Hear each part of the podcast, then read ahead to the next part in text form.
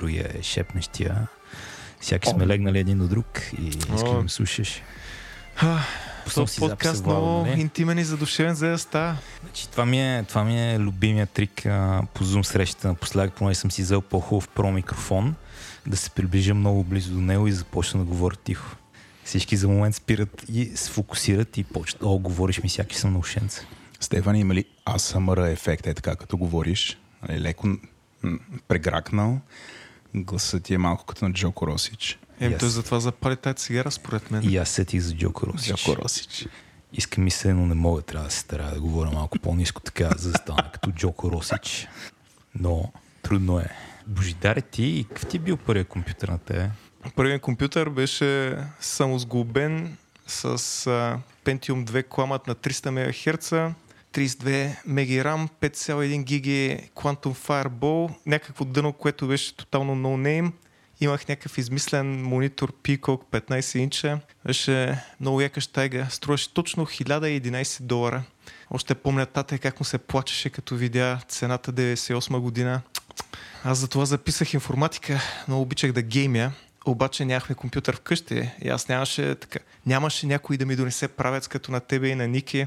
И ходих по приятели, зяпах, досаждах. Особено братовчет ми, като му купиха един компютър 97 така се размечтах и разбрах, че в програмирането е истината. Вала, твоя първи компютър какъв е всъщност? Първи ми компютър е 386 с 4 мегабайта RAM и 40 мега... че- че- Всъщност 4 мегабайта, да, 4 мегабайта RAM трябваше да бъде. И мисля, че 40 мегабайта диск, значи едва ли тогава е 4 мегабайта RAM, може по-скоро 1 мегабайт RAM, нещо от сорта трябваше да е. Беше 386 386 с Windows 3.11 вървеше. Просто ми е трудно си представя как са работили машините с толкова малко раме едно време. Много добре работеше. Па, играех всичко. Уф- Уфото, Transport Tycoon, всякакви е такива неща. Е, това не го знам. А, не, транспорт тъкъна го знам, уфото не го знам. Ти играл ли си някакви неща? Транспорт Tycoon съм го играл и XCOM, но тогава програмистите просто бяха доста по-добри. Сега, те ценяха ресурсите на хората и оптимизираха на макс. В момента никой не му пука въобще за, за нищо. А, не, не знам, аз а, си мислих наскоро, че AWS промени това, защото толкова е висока цената на всичко в AWS, че вече има смисъл да пишеш на бързи езици, само за да плащаш по-малко пари. Не мисля, че в повечето фирми мислят така. Те сигурно не мислят така, докато, докато не стигна до някакъв скейл и после... Да, бе, да, бе. И ни- ние в момента сме в някакъв етап, където най-големият ни разход е да си рандваме в Google Cloud CI Instances, но може да сме свършили нещата и по-добре. Но все пак а, развеселих се, понеже си спомних сутринта, един приятел ми пише Абе, колко рам ти взема твоя Emacs? Аз викам, що ти нали си по идетата? И той ми каза, по идетата съм, имам 16 гиги рам и 8 отиват за IntelliJ. Почвам се чудя колко точно го обичам това. Та. 8 гиги за едно ID, това е no respect. Така, ама браузъра понякога отнема по толкова. Аз а, наскоро подкарах нов Linux на една машина и исках да видя колко RAM ми яде Arch Linux. Няма нищо пуснато, няма пуснат текст. И беше 200 мегабайта, което не знам как да мисля за него. Хем ми се струва много малко, хем ми се струва много, ако ме разбираш. На мен ми се струва много малко, така че супер. От една страна да, от друга страна е някакъв Linux, все пак без Hix. Arch Linux, сега не съм конфигурирал. Супер много е. Ако мене ме питаш, аз ти казах, че там около 2000 година занимавах с Linux миграции и тогава компютрите бяха, нали, ако намериш компютър с 128 мегабайта RAM, беше някакво чудо. Mm-hmm. И всъщност Linux беше, нали, общо ни трябваше около 128 мегабайта RAM с графичната среда, т.е. с секс, с всичко, за да и да работи прилично. Но хората имаха много по-малък а, и по-слаб компютър. А ти сега кажеш без графична среда, само ядрото и нещо си там. Без графична среда, само ядрото от 200 и нещо. Макар, че нали, не съм го тунинговал, има там един тон драйвер и прочие глупости, но Да си 200. прекомпилирал ядрото, да е само това, което ти трябва. Е, ма сигурно някой сервис все пак си бил пуснал. Не, не, не, минах специално и спрях сервисите. Спрях там всякакви Redis, PostgreSQL и така Е, нататък. 200 меги Много кърнал футпринт ми се струва като научна фантастика това. Не знам, може да има нещо друго да не съм го видял. Не отделих много време на това, но бях изненадан, че това число не е толкова малко, колкото мислих ще бъде. Една от първите ми работи беше да работя за embedded devices, които ползваха много урязан Debian и Там го пускахме в 8 меги RAM. Сигурно, ама дали сега ако инсталираш днеска Debian, ще е 8 мегабайта RAM? Най-вероятно няма да е. И все пак едва ли ще е 200. Добър въпрос. Имаме форма за обратна връзка. Може да ни кажете колко, колко мегабайта отнема вашия Linux без Хикс. Е, бележките на шоуто. Стига с тези бележки на шоуто. Добре значи... да знаят хората къде е тая форма. В смисъл, сега значи... си представям тръгват в Google формата. Добре, добре, там са, там са. Прав си, извинявай, не те разбрах. Защото предния път казах, казахте сники, тук ще има някакви неща в бележките на шоуто и никой не добави нищо в бележките на шоуто. Освен формуляра. Освен формуляра, да. Книгите и всичко бяха в Дискорда пуснати. И сега Вало, разбира се, трябва да рекламира Дискорда на Говори Интернет. Където има специален чат, където Стефан стои 24-7, отговаря на всякакви тежки въпроси, свързани с програмирането и също така каним гостите на шоуто да влизат вътре. Така, а, две от три от нещата, които каза, бяха лъжа. Със сигурност не отговарям на почти нищо там, но съм там от време на време чета и 24 часа със сигурност не седя вътре Имам и други неща да правя, Владо. А, така казват, така казват всички. Те бяха много изненадани, че стартираш подкаст. Всички. Е, все пак а, решихме да го направим така партизански маркетинг. Доста добре се получи. И аз доста се забавлях. Ако искаш, мога да започваме. Май трябва да започваме вече. Хора, събрали сме се да говорим за Emacs срещу Vim. Защо през 2022 година тая тема е актуална? Аз бях супер изненадан, че Стефан каже, че втори епизод ще е по тая тема. Значи пър- първото нещо беше за нещо, което е сравнително актуално. Той е разговор буквално от преди сигурно 25 години и такъв през годините се случва и случва. В смисъл, там са пили някакви идета, съвременни редактори, някакви неща се, това, което аз ползвам, се е родило и умира. Атом ползвам, може да ми хвърляте камъни да ме припиете след това. И тук правим втори епизод е на тема а, Emacs срещу Vim или Emacs и Vim от къде на къде? Е, Вау, това е една от вещите теми в програмирането. Значи няма си говорим за Emacs срещу Vim, си говорим и за двете, защото е добре хората да бъдат индоктринирани в което иде от тези две неща. Не държа да е Vim, не държи да е Emacs, но е хубаво хората да чуят поне за едно от двете. И, както ти казах, това е вечна тема. Винаги, винаги належащи и двата редактора са много яки. В интерес на истината, аз съм Vimаджия по принцип и ползвам Vim от не знам 14 години вече, 13 години, 12 години, някакво такова глупо количество години доста време. И още в началото има голям рак да седна и да науча Emacs. Даже така се запознах с нашия гост, Божидар. Това беше, Боже, не знам ли помниш, 2010 година. Юли сме си писали. Не се ли запознахме на един рожден ден на брат ми? Не, това беше в последствие, след като вече се бяхме запознали. Значи тогава аз си говорих с Ники Бачийски който беше в този подкаст предния епизод и бях Ники. Тук вече ползвам Vim от 2-3 години, майстор Vimage съм, ха-ха-ха. Искам да понауча малко Emacs. Тук ще ми дадеш някакъв ресурс. И той каза, е, тук имам един познат, който ползва много яко Emacs, що не му пише един имейл и ми прати твоя имейл адрес. И аз ти писах. И ти даже си ми отговорил. И ако трябва сме... Смятай. Смятай. Даже много е много интересно как завършва имейла на Божидар, с който ми е отговорил. Ако имаш още въпроси, не се колебай да питаш. Емакс хегемонията е мечтата ми в живота. Хм, звучи като мен на 2010 определено. Какъв ми беше имейл адрес тогава? Just out of curiosity. Gmail залагам. Сигурен си, че искаш да кажа на всички, мога да бъдеш докснат. О, няма начин да го използвам това още, затова... В, в drawltd.com а, да, неуспешният бизнес, който фалира отдавна. Няма начин някой да ме наспами успешно на тая почта, която не съществува от а, близо 10 години. Едва близо, си я хванал. Близо 10 години. Това дроу нещо в на Realms ли е? Да, да. Аз а, супер много обичах RPG-та и обикновено играех като дроу. Съдружниците ми бяха много против това име, понеже мислеха, че е малумно, но аз съм много пуши пърсън и I got my way. И сега знаем защо бизнесът фалира. Еми... Този имейл го е посякал. Липсата на клиенти също. Двете си помали. Добре, разкажи малко за себе си. Казвам се Божидар, от Велико Търново съм, не съм от Правец, не съм и от Горна Оряховица, а, но интересно е, че въпреки, че не съм от Горна Оряховица, откъдето е Ники Бачийски, който беше гост в предния епизод, аз бях в един клас а, с Ники в природо-математическата гимназия в Велико Търново и даже седях на чина зад него. Може би за това стана човек от мен, Ники ме облъчваше с положителната си аура. За разлика от а, Стефан, нямах някакъв особен интерес към програмирането, като бях по-млад. Учих програмиране от 13 годишен, но го учих основно, понеже обичах да играя игри. Интересувах се много от хардуер, за да ми вървят игрите добре. Мечтата ми беше да спечеля световния шампионат по Age of Empires 2. Никога никой не ме е побеждал в Търново в Сол шампионата. Аз, съм сигурен, са десетки хора казват, това са долни лъжи. Сещаш ли се? Никой не е успял. Това не са долни лъжи. Та обичах си геймя.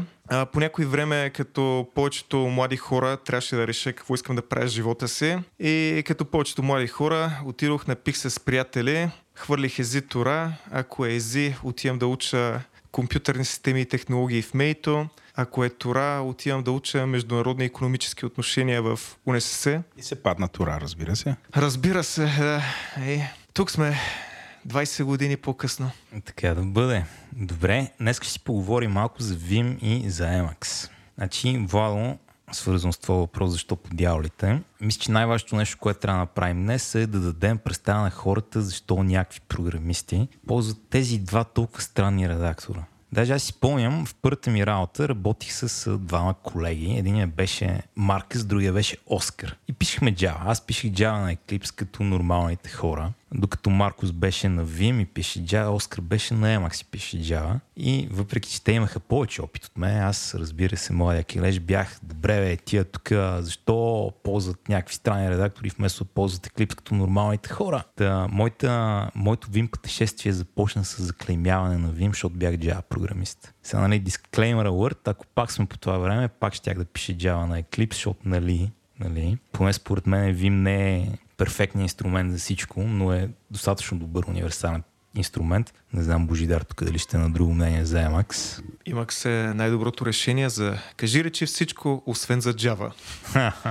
Ам, за разлика от Стефан, аз започнах като си програмист и, и всъщност така стигнах до Emacs. А, първо използвах Vim, и бях порядъчно доволен, но няколко от колегите ми ме открехнаха, че ако използвам Emacs, ще имам по-добър саппорт, по-умен auto-completion, по-умен navigation в кодбейса и така нататък. А, по това време, нали, Стефан си спомня, но много от нашите слушатели, които се надявам, че съществуват, може би са млади и не са виждали такова чудо като идея за един език. На времето имаше неща като Борланд Паскал, Борланд C++ и така нататък. Та, ако се занимаваш с повече неща, беше супер дразнещо, че трябва да сменяш идето за всеки език, който ползваш. Концепцията за нещо като IntelliJ IDEA с плагини за всичко не съществуваше дори в IntelliJ IDEA а, първите 10 години. Това съпортваше само Java, ако си спомня правилно. Eclipse началото също. Та, на мен ми допадаше, че Emacs ми върши работа и беше много лек на фона на повечето идета, тъй като на уния стари щайги еклипса на Стефан си беше за богоизбраните. А, на уния стари щайги еклипса беше мъка наистина. Това беше и едно от първите неща, които ме ме привлече към Vim, което беше, че имаше плагини за всичко. В университета учих някакъв първо и ползвах Gedit. След това учих някакъв питон и ползвах не помня, някаква идея за питон. И в един момент бях майната му, трябва да науча твърде много неща, дай да науча едно. И ви има някакво такова много хакерско и готино. Нали? И затова седнах, научих Vim относително добре и после почнах да го ползвам за повечето неща, разбира се, освен за Java. Но това, това беше първото нещо, което ме, ме привлече. Стефан, аз си помня, че Vim идва от V-Improve, нали така? Точно така, да. Самото V, какво стана с него? Има ли го още? И що не... Той имаш ли графичен, редак... графичен интерфейс въобще? Това е много интересно, защото Vue е съкрещение от Visual. Нали? А, и вие е бил така един от първите визуални редактори в Linux, макар че като го погледнеш, нали, няма нищо визуално в него. Но това е защото още по едно време, когато си ползвал телетайп терминали, всъщност няма нещо като екран. Писал си нещо и принтерът ти е принтирал някакви работи. И редактор е бил ред по ред. Казал си му, дай ми тук от първи до десети ред, той ти ги е принтирал. Ти си му казал, промени пети ред, на какво си той ти го е принтирал, така че оттам идва Вито. Нали? Но въпреки, че визуално е нещо, което е грит от текст. Нали, мога да пускаш терминал, мога да го пуснеш и в графичен прозорец, който пуска нещо като терминал, но Vim е твърдо грит от текст. Нали, дали е визуално или не, зависи кой питаш и какво има предвид. И тук Emacs мисля, че има разлика. Спомням си, че в Emacs има картинки, различни шрифтове, да, да, поне в uh, GUI версията определено има. Али, uh, Emacs също като V и Vim има супер дълга история. Първата версия, ако не ме лъжа паметта, от 76-та година, което значи, че е по-стара от голяма част от програмистите в света. Емах се извървял един много-много дълъг път. В началото, очевидно от гюита, много-много хляб нужда не е имало. От друга страна, заради връзката си с Lisp комьюнитито, имах се един от първите редактори, които развива някакви наченки на съвременен графичен интерфейс, тъй като програмистите на Lisp доста са интересували от графични среди, графични интерфейси, заедно с програмистите на Smalltalk. Иди разбери защо, но така са случвали нещата. Аз те слушам, нали ти така се инженер говори. Аз съм свикнал, хора като говорят за Emacs, те по някакъв начин да, не знам, да ти призная, нали, с теб не се познахме преди разговора и аз очаквах, като се появиш, абе да си нещо като по-млада версия на Ричард Столман. А, защото хората, нали, а, аз това свързвам Emacs. Хора, които са супер в темата свободен софтуер, нали, интересуват се от лицензии, свобода. А, нали, аз съм слушал такива речи на Ричард Столман, който за нашите слушатели, ако не са запознати, е създателя на Free Software Foundation и GPL лиценза, който mm-hmm. задвижва голяма част от свободния софтуер. Той ползва Emacs и за него това е някаква религия. Той го ползва за какво ли не, не, не е просто някакъв текстови редактор. Много хора си че това е камо не операционна система в операционна система. Нещо от това тебе привлече ли те за да направиш този избор? А, със сигурност. Това е много дълга история. Когато бях студент първи курс, от някъде ни попадна филма Revolution OS, който, ако не ме лъжа паметта, беше от 2000-та година година, Точно така. където се разказва историята на създаването на Linux, преди това на Free Software Foundation на, на Ричард Столман и Филма резонира с мен супер силно. А и по това време не се бях замислял много за контрола, който корпорации като Microsoft а, вече имат над обикновените хора. Не се бях замислял колко компютрите са внедрени в ежедневието ни и така нататък. И това разпали един а, вечен интерес към а, свободния софтуер и към Linux а, в мен. Не само към Linux, аз а, супер много се интересувах и от FreeBSD, който някога беше нещо като конкурент на Linux, ама не му се получи. Та имах, имах един доста фанатичен период в живота си, където палих свещи пред лика на Ричард Столман. В LinuxBG.com или както се казваше сайта, имах един тон отговори по всякакви теми да убеждавам хората колко велик е Linux и свободния софтуер. Можех да пея GPL от край до край и така нататък. Но с годините аз забелязах, че подхода на Ричард за свободния софтуер според мен е вреден, тъй като той е супер краен в убежденията си, краен до толкова, че отблъсква много от хората, които можеше да се включат и да помогнат за мисията на FSF. Общо взето, той не веднъж е казвал, че не му пука колко е ползата от някакъв софтуер, а му пука дали нещо е свободно или не. А голяма част от хората просто искат да си свършат работата. Стефане? Хештаг cancel Ричард Столмен. Те го кенсълнаха, между другото. Нека го кенсълнат пак. Той си ти, ти, ти не харесваш Ричард Столман. Не, аз не харесвам Ричард Столман, защото е някакъв много крайен по същите причини, горе-долу. Но дай, дай да ни върнем към темата. Дай а, се върнем да, малко така. на редакторите. Значи, много якото на тия две неща е, че са някакви стари редактори с традиции. Нали? Това, че са стари, има легаси, което ще влезем в него по една или друга форма, но са редактори, които винаги ги има. Божидар тук сигурно мога да ни каже един тон редактори, които са умряли. За някакви такива си говорихме с теб малко по-рано. Еми да, общо взето на фона на Vim и Emacs повечето редактори си еднодневки, понеже когато ти имаш редактори с история близо 50 години и повечето редактори стоят в светлината на прожектора 3 до 5. Ти спомена Eclipse, който не е редактор, IDE. На теория Eclipse все още съществува, ама никой не го ползва. Да, на практика е мъртв.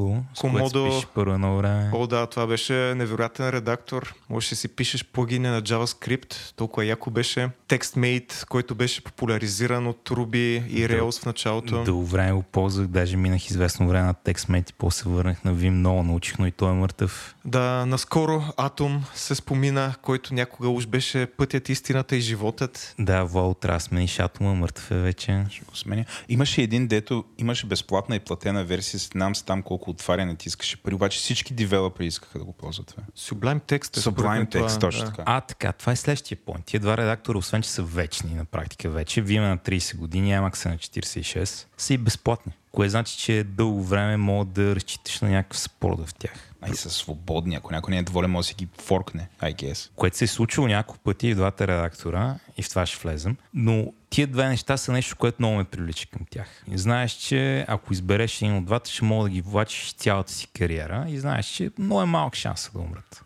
Много е малък шанс да умрат. Така че, ако аз трябва да говоря на въпроса защо ползвам аз Vim, това ще е първото нещо. Давам един редактор, който знам, че през цялата си кариера мога го ползвам. И ако днеска инвестирам някакво време в него. Например, днеска а, си направих а, команда, за която чисти регистрите, защото записах едно видео за едни неща в Vim. Да, команда ще имам след още 20 години и тя още ще работи и всичко, което си правя сега, може да си го ползвам и по-късно. Божидаре, ти що ползваш Emacs? Ти спомена вече една от причините. Имах се вечен, което определено е добре. Човек иска да си инвестира времето и да придобива умения, които може да използва дълготрайно. Но а, за мен а, най-привлекателната страна на Emacs е, че той е разширяем посредством а, List Runtime в Emacs, ядрото на редактора е реално една Lisp виртуална машина, която, сега не знам колко от вас знаят какво е Lisp, това е език с многото скоби,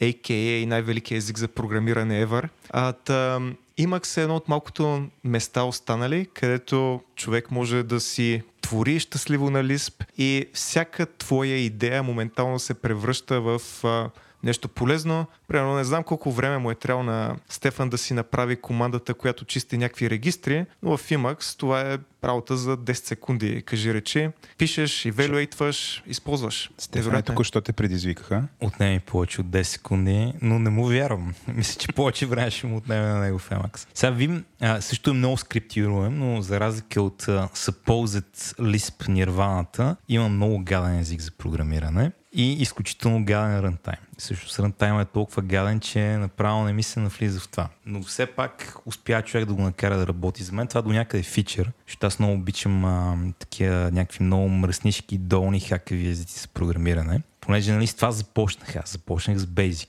И после в Basic пишеш там и много дълги работи и се надяваш да работят. После отиваш да работиш като програмист и там трябва да пишеш подреден код. Нали, не мога да мажеш и трябва да някакви инструменти, да всички разбират. Така че трябва да има някакъв малък креатив аутлет за, за такова, за мръснишко програмиране, което за мен е или Perl или Vim. Така че това както може да е даунсайд, така и за мен понякога е фичър. Но разбира се, само понякога. Като трябва да правя нещо по-сложно, много си кубя косите. Ами аз трябва да кажа, че Vim Script беше една от основните причини да се откажа от Vim, понеже и аз съм мръсник, обаче това и за мен е много. А, гадно е. Сега има Vim Script 9.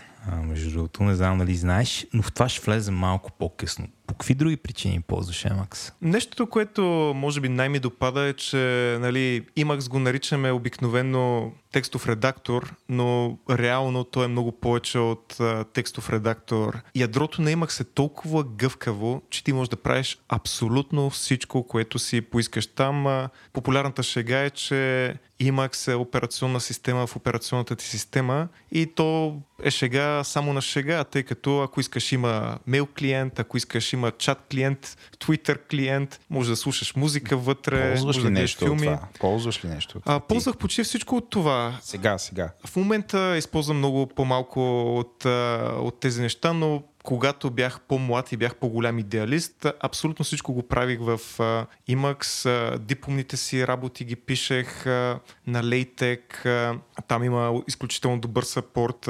Презентациите, слайдовете си ги правих в. Uh, четях си PDF и в Emacs, има си вграден браузър и така нататък. Висях постоянно. IRC поумря, иначе преди постоянно ERC магията е пълна. Значи ние в VMG бихме казали, че Emacs е една много хубава операционна система с много лош текстов редактор, нали?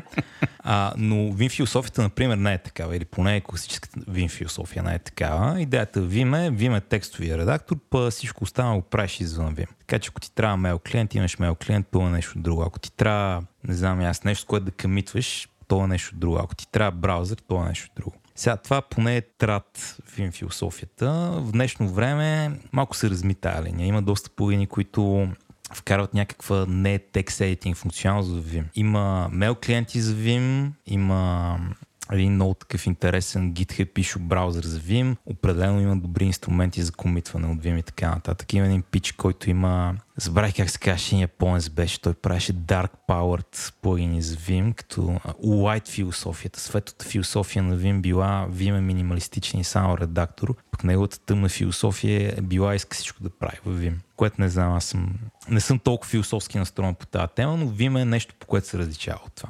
Нали, някакви хора се опитат да го превърнат в а, ядро за разни други работи, но най-вече хората ползват Vim като предимно текстов редактор. Тук там се размива линията, вече мога да си пуснеш терминал в Vim, между другото, не знам дали знаеш. Знам, знам. Отне ви колко? 35 години да ни стигнете. Чакай, не са 35, разбрахме се, че Vim е само 30 годишен, по-малко време от не. Но да, отне много време. млад, млад. Но вече имаме терминал в Vim, което беше як фичър. Едно време имаше едно такова философията на Unix, сещате ли се? Mm-hmm. Която идеята беше един инструмент, който да прави едно нещо и много добре. Mm-hmm. Сега тук разговор залитна в някаква посока, което е тотално обратното на това. На мен много ми харесва Unix философията, обаче тя какво мъртва ли е според вас, поне по отношение на текстовите редактори? Еми, сега, според мен Unix философията е за писане на командо лайн утилки и писане на операционни системи, нали? Не е за как да интерактваш с целия софтуер на света. В крайна сметка имаш браузър и половината ти интернет свят е в браузъра освен ако не си някакъв тежък екстремист, който бяга от браузърите, но друга тема.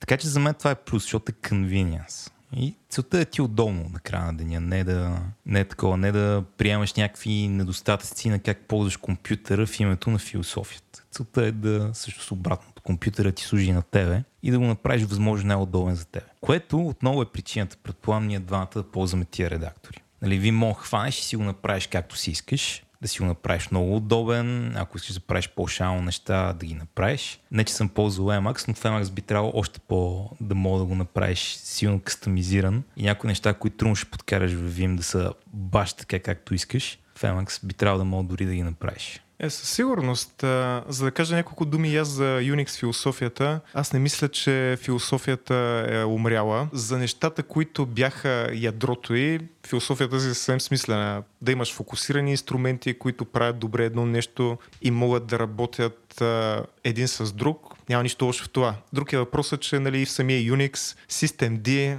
е се вика децата да не слушат, майката на Unix философията, като събра един тон неща в един супер дейман, който прави всичко, което се сетиш, че и топли водата, дето се вика. За Emacs аз си мисля, че има, има много резон в това да събереш всички неща, които са свързани с някаква манипулация на текст в един прекрасен инструмент, понеже помислете си, чата трябва да пише нещо, мейлите трябва да пише мейли, а, когато си правя scientific paper, Нали, очевидно трябва да съм в текстови редактор, на който правя презентации. Повечето хора замислят, че реде котики там на екрана, насам на там, но в крайна сметка ти този леаутинг може да подходиш към него точно като в програмирането. Нали, както стайлваме една страница с CSS, така може да го направим и за презентацията. И ти имаш много по-гъвкав инструмент, имаш смислен вържен контрол и така нататък. Та, аз обичам всичко свързано с текстова манипулация да го вкарвам в света, който познавам, който знам как мога да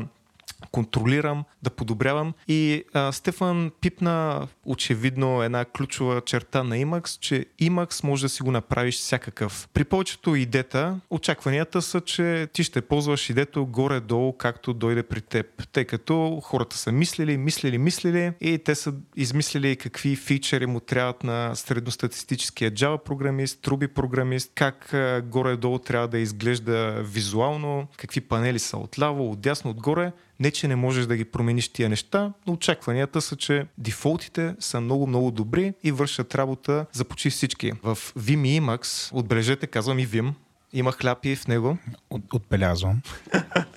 В Vim и Emacs аз мисля, че дефолтите са ужасни, за да те накарат ти да мислиш как искаш да изглежда твоя перфектен workflow, перфектният ти редактор. И си казваш, трябва ли ми autocompletion? Полезно, безполезно, как се придвижвам в кода на един проект. Примерно, трябва ли ми този сайдбар, където виждам всички проектни файлове, кликам и с мишката върху тях. Аз, примерно, никога не го правя и затова такова нещо в моя Emacs няма. Иначе може и да има. Някои обичат а, да си пускат терминала в редактора, някои хора поз... обичат да го ползват външно. Имаш опции за абсолютно, абсолютно всичко. Има хиляда библиотеки как да ти излизат а, completion suggestion, как а, да ти се скриват различни части от кода, как да скачаш между отделните елементи в структурата на кода. Направо е невероятно. Ако можеш да измислиш нещо, това нещо може да стане реалност. А в повечето идета обикновено не е така. Добре, ето тук идваме на нещо интересно, защото това наистина е най-тегавия момент да почнеш с който и да от двата редактора.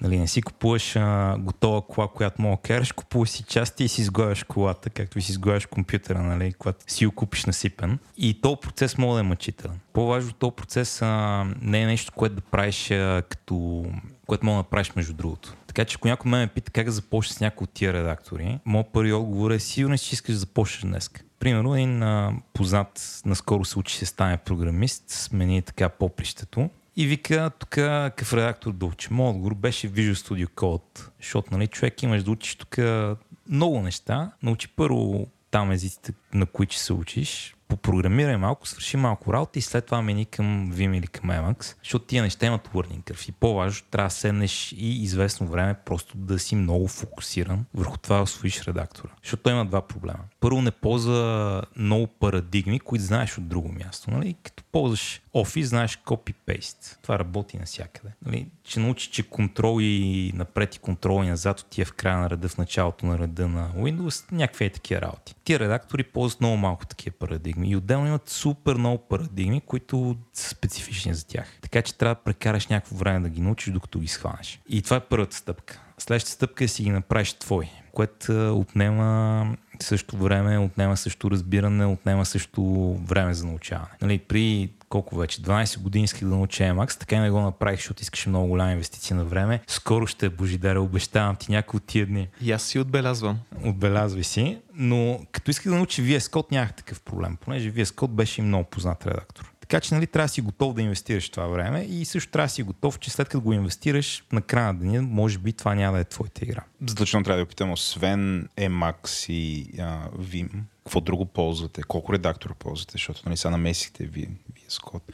Аз не ползвам нищо друго в последните години. Използвам си само Emacs а, ексклюзивно. Когато бях Java Developer, известно време търсих някаква альтернатива, тъй като и детата по това време имаха наистина сериозно предимство пред Emacs. И трябва да си призная, че IntelliJ IDEA с Emacs Key Bindings беше почти поносим. Пробвал съм през годините всеки редактор, който става средно популярен, тъй като ми е интересно да видя дали конкуренцията най-накрая не е измислила нещо, което ще загроби Emacs, но винаги след няколко седмици се завръщам щастлив у дома в Emacs и си казвам, тия нямат никаква идея какво правят. Значи аз а, като пише Swift за iOS ползвам Xcode, като пише Kotlin за Android ползвам Android Studio и като пише TypeScript ползвам VS Code. А, много съм си играл и VS Code все още се чувства малко по-добре, отколкото каквото и да подкараш в Vim, което не е изненадващо, понеже ние същи хора правят Visual Studio Code и TypeScript. А и отделно искам да понауча малко Visual Studio Code, защото той има потенциал да е нали, такъв вечен редактор по същия начин. И сега, ако пишех Java, сигурно щях да ползвам IntelliJ, IDEA, там платения Edition, защото за разлика от като бях беден студент, вече мога да си го позволя, нали? И ако пише C-Sharp, бих ползвал Visual Studio. Да, Visual Studio. Но аз нямам силната философия да съм само, само, само единствено Vim. Макар, че от време на време, като ползвам нещо от тия неща, искам да направя някакъв по-сложен едит, отивам и го правя Vim. Но случва се примерно веднъж на 3-4 дена, примерно, ако работи по цял ден, цяла седмица. Тоест, ако кодя по цял ден, цяла седмица. Аз искам да ти задам един въпрос, Стефане. Окей, ти казваш, че нали, в Visual Studio Code по обяснени причини има по-добър саппорт за TypeScript, но не ти ли липсва не ти ли липсва editing experience в Vim, не ти ли липсват другите плагини, които използваш, примерно ако използваш EasyMotion, какво правиш в Visual Studio Code? Аз поне като съм разцъквал, примерно интеграцията с Git е доста примитивна. Трябваше да си инсталирам копия на Magit за Visual Studio Code, който се казваше Edamame или нещо от сорта Edagit. Не знам, за да мога да търпя това. Аз къмитвам извън редактора в интерес на истината къмитвам или от терминала, или ползвам едно от три приложения на базата на коя операционна система съм, за да стейджвам отделни редове. Иначе липсва ми в интерес на истината. Значи, Вало, не знам дали си ползвал Vim, но много характерното нещо за Vim е, че има различни режими на писане. Например, в повечето редактори, като натиснеш а,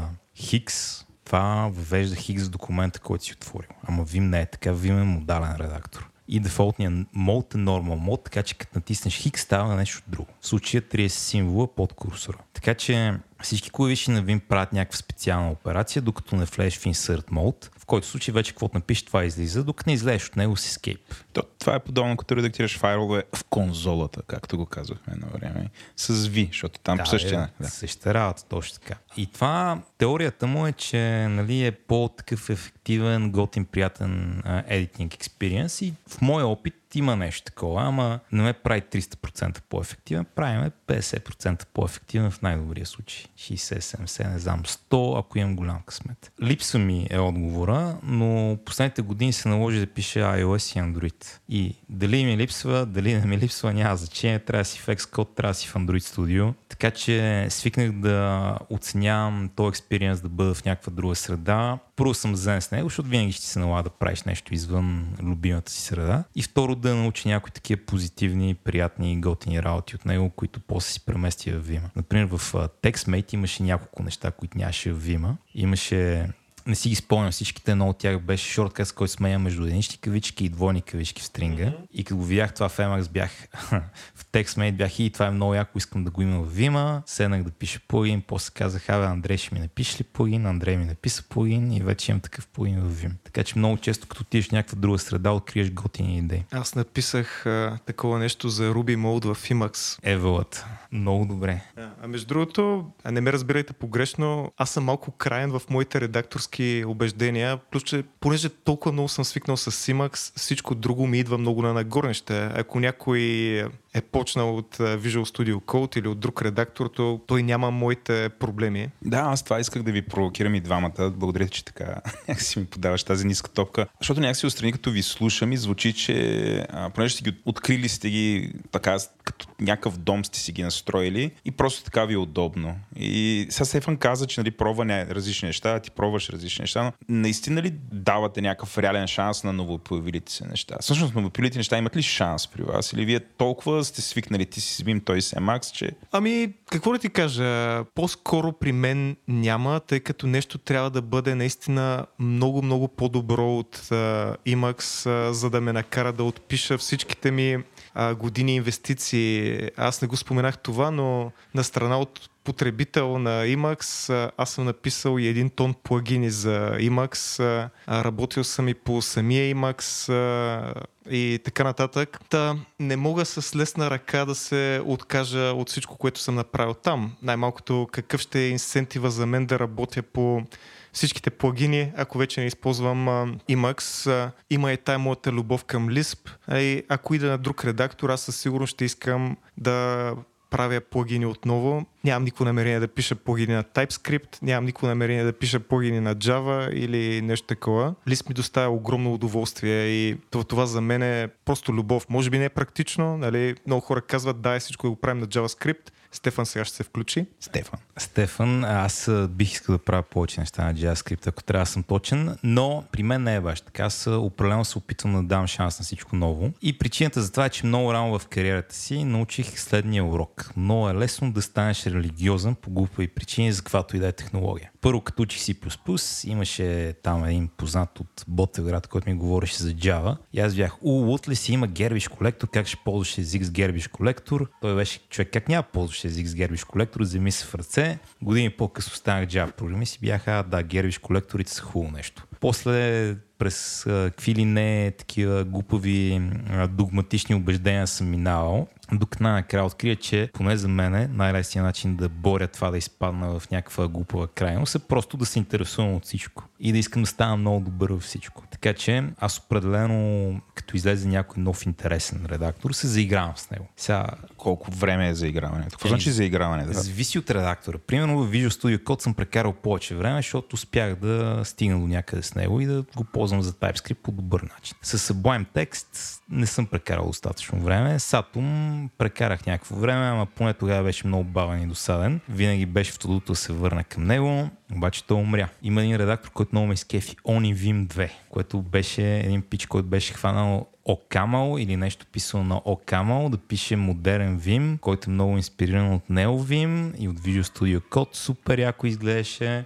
И после пича беше, ми свършиха парите, намерих си работа. И сега цялото време, което прекарах в Onivim, отида на кино. Така че зависи, но нали, гледам да прекарам време. Както казах, още ми е в бъкет листа да науча Emacs най-накрая по дяволите. Три пъти съм сял да чета книгата, която си ми препоръчал, между другото. Мастерин Кимакс?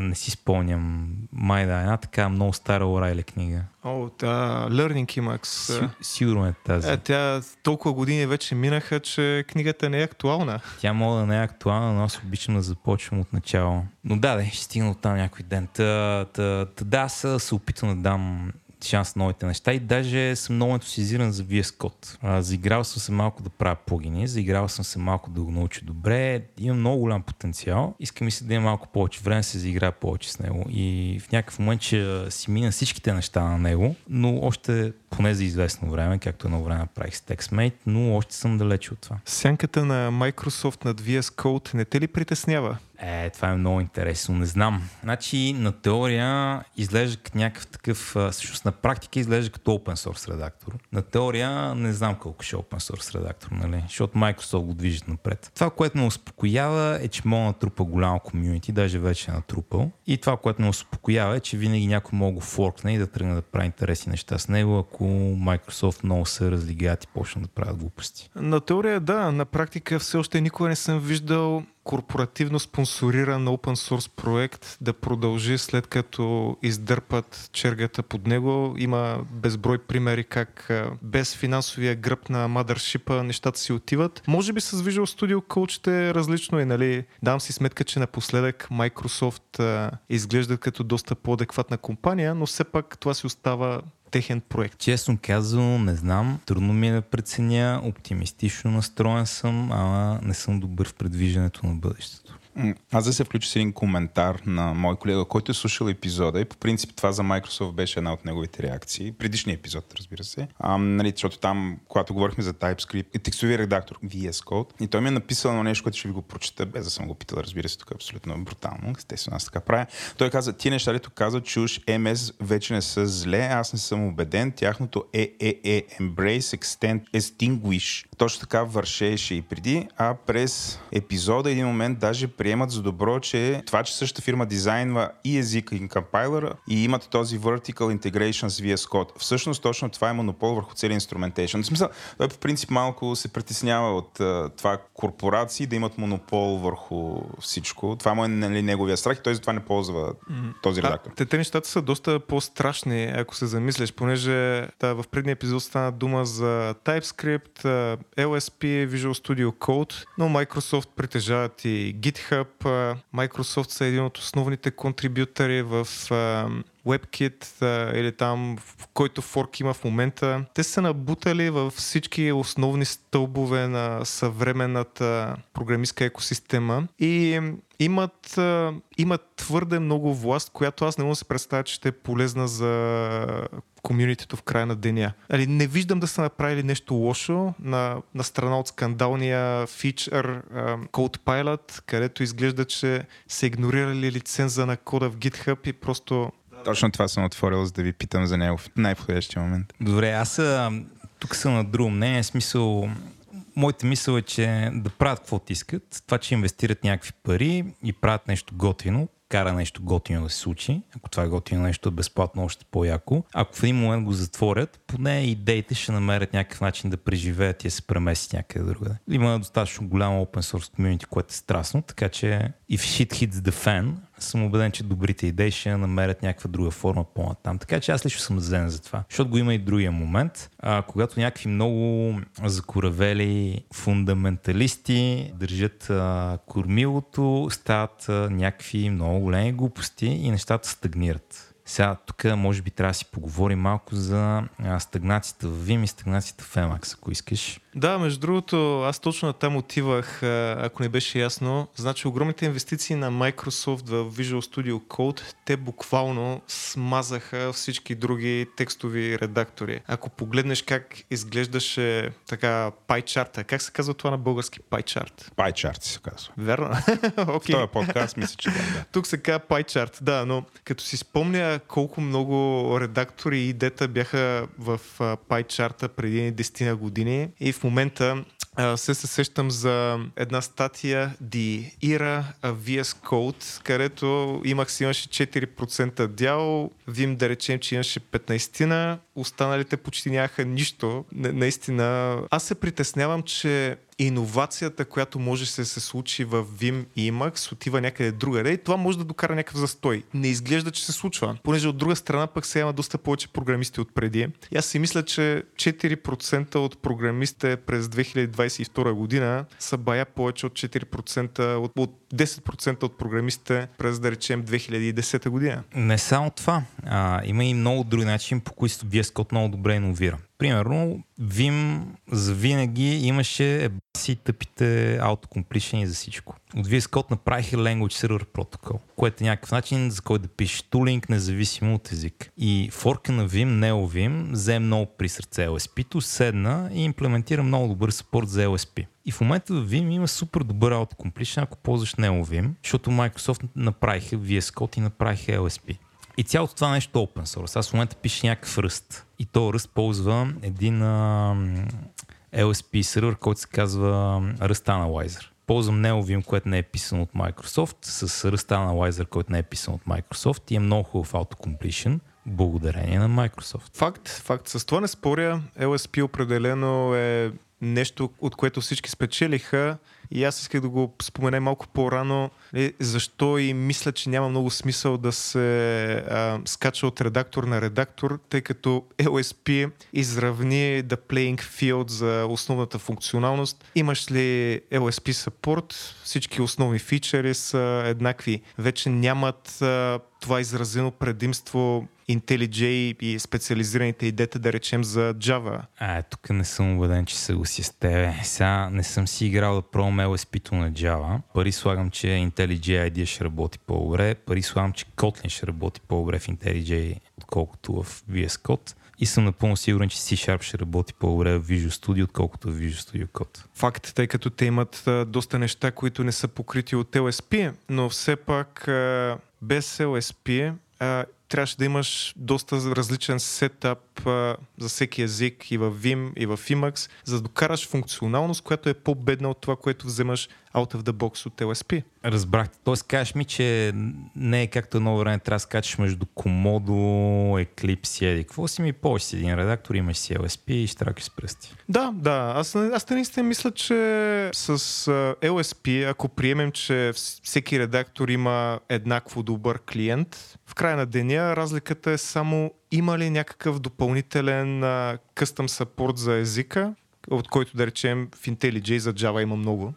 Ти, Вал, знаеш какво е SP?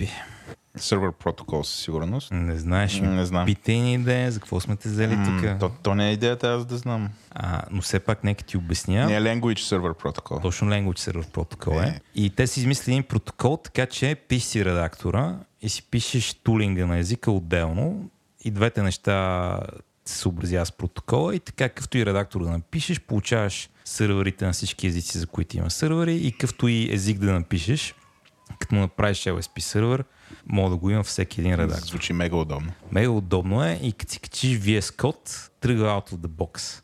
Обаче, ако искаш LSP в Vim, започва да има мъка. Значи, това, което си говорихме за Experience в Vim, иска раут. Нали, има... Трябва да си го сгубиш сам. И трябва да си заделил време си го сгубиш сам и дори този процес трябва да ти е приятен, защото ако не ти е приятен, за какво занимаваш? Ползвай VS Code. Сега, Vim, между другото, в момента има две версии. Vim, класическия Vim, Vanilla Vim ще го наричам време на време и NeoVim. NeoVim е един форк, който излезе при много години. Ай, много, при 5 години един пич тръгна да казва, ще разкажа за това след малко, но като искаш да ползваш LSP, в стандартния Vim има един плагин, той е много бит, няма смисъл си играеш. В NVim има built-in support, което е много яко. Обаче дори то built in Support ти дава в него Vim някакъв runtime, който може да си говори с LSP, ама не ти дава добри инструменти си говориш с LSP. Не ти дава мапинги, не ти дава добри графични неща, така че трябва да си качиш някой друг плагин и трябва да си го конфигурираш малко, за да почнеш да ползваш LSP. Например, аз в моя Vim имам един плагин, който инсталира LSP сервери. Имам друг плагин, който слага completion. Имам 200 реда Lua код, който конфигурира основни шорткати и някаква такава функционалност да работи с LSP в Vim. Как е ситуацията в Emacs? А така като слушам, доста по-добре. В Emacs Туше. инсталираш един плагин и всичко работи. Много яко. Той плагин ти ли си го писал? Не, то, то, този не. А, интересното е, че в Emacs има толкова много тракшн за LSP, че всъщност има два плагина, които са доста популярни. Един е написан от един от мейнтейнерите на Emacs. Той е много минималистичен. Казва се EGLOT, като полиглот. И той е така Общо взето LSP набито в а, минималистичния интерфейс на Emacs. Не се опитва да направи нищо в стил VS Code. И има хората от а, LSP Mode, които са отишли above and beyond да копират UI-а на VS Code в Emacs. Там има всякакви шантави графични елементи. За мен поне не съм ги виждал отдавна, красоти, иконки, а всичките рефакторинги да изглеждат подобно. Аз самия ползвам EGLOT, тъй като общо взето след толкова много години като Ruby програмист без никакви идета, аз съм си направил като дарвар. По едно време забравих и autocompletion какво е. То Ruby има няколко сервера в момента, но аз не ползвам нито един от двата. Аз все още пише Ruby без LSP. Добре, дай си поговорим аз искам да поговоря малко за Неовим и искам ти да ми разкажеш за подобната история в Emacs. Знам, че има поне някои такива елемента. Значи това вода е свързано с твоя въпрос за централизирано и децентрализирано.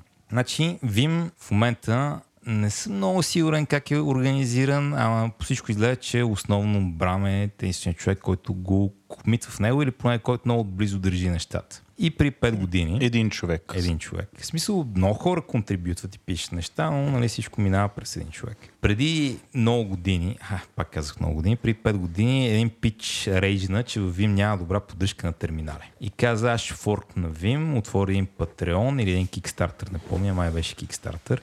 И каза, аз ще правя Vim. И форк на Vim, написа сапорт за терминали в Vim, написа сапорт за още нещо, накара го да работи за него и си бичо калата. И после някакви други хора поеха неговима. И добавих в него нови работи. Добавиха първо сапорт на фолтинг прозорци. Нали, така че да мога да рендираш някакъв прозорче с текст над сплита на екрана. След това казаха, ще добавим 3 ще добавим Language Server протокол. Забатачиха се в това няколко години, но накрая казаха, добре, горе-долу готови сме, добавихме и двете. Неовим прекарат няколко години в 0.4 версии, чакайки 0.5 версия, наподобяваше на Enlightenment 17 от едно време вече почнаха да листват по-редовно и вкараха съпорт за Lua. Извиня, Enlightenment, графичната среда. Графичната среда, За да. Linux, тази триизмерната, супер красивата. Да, дето като, като им отиеш в Арси канала ти казваха, всеки, който пита кога ще е готов Enlightenment 17, ще добавим още един ден в девелопмента на Enlightenment 17. Ма той, аз като се занимавах беше 0,17. Още ли е там? Не, не, той мина, но okay. прекараха едно от 10 години, да. примерно, много забатачени на тази версия. После отива в Дискорда на Neovim или някакъв Neovim Дискорд и там беше същия тайтъл.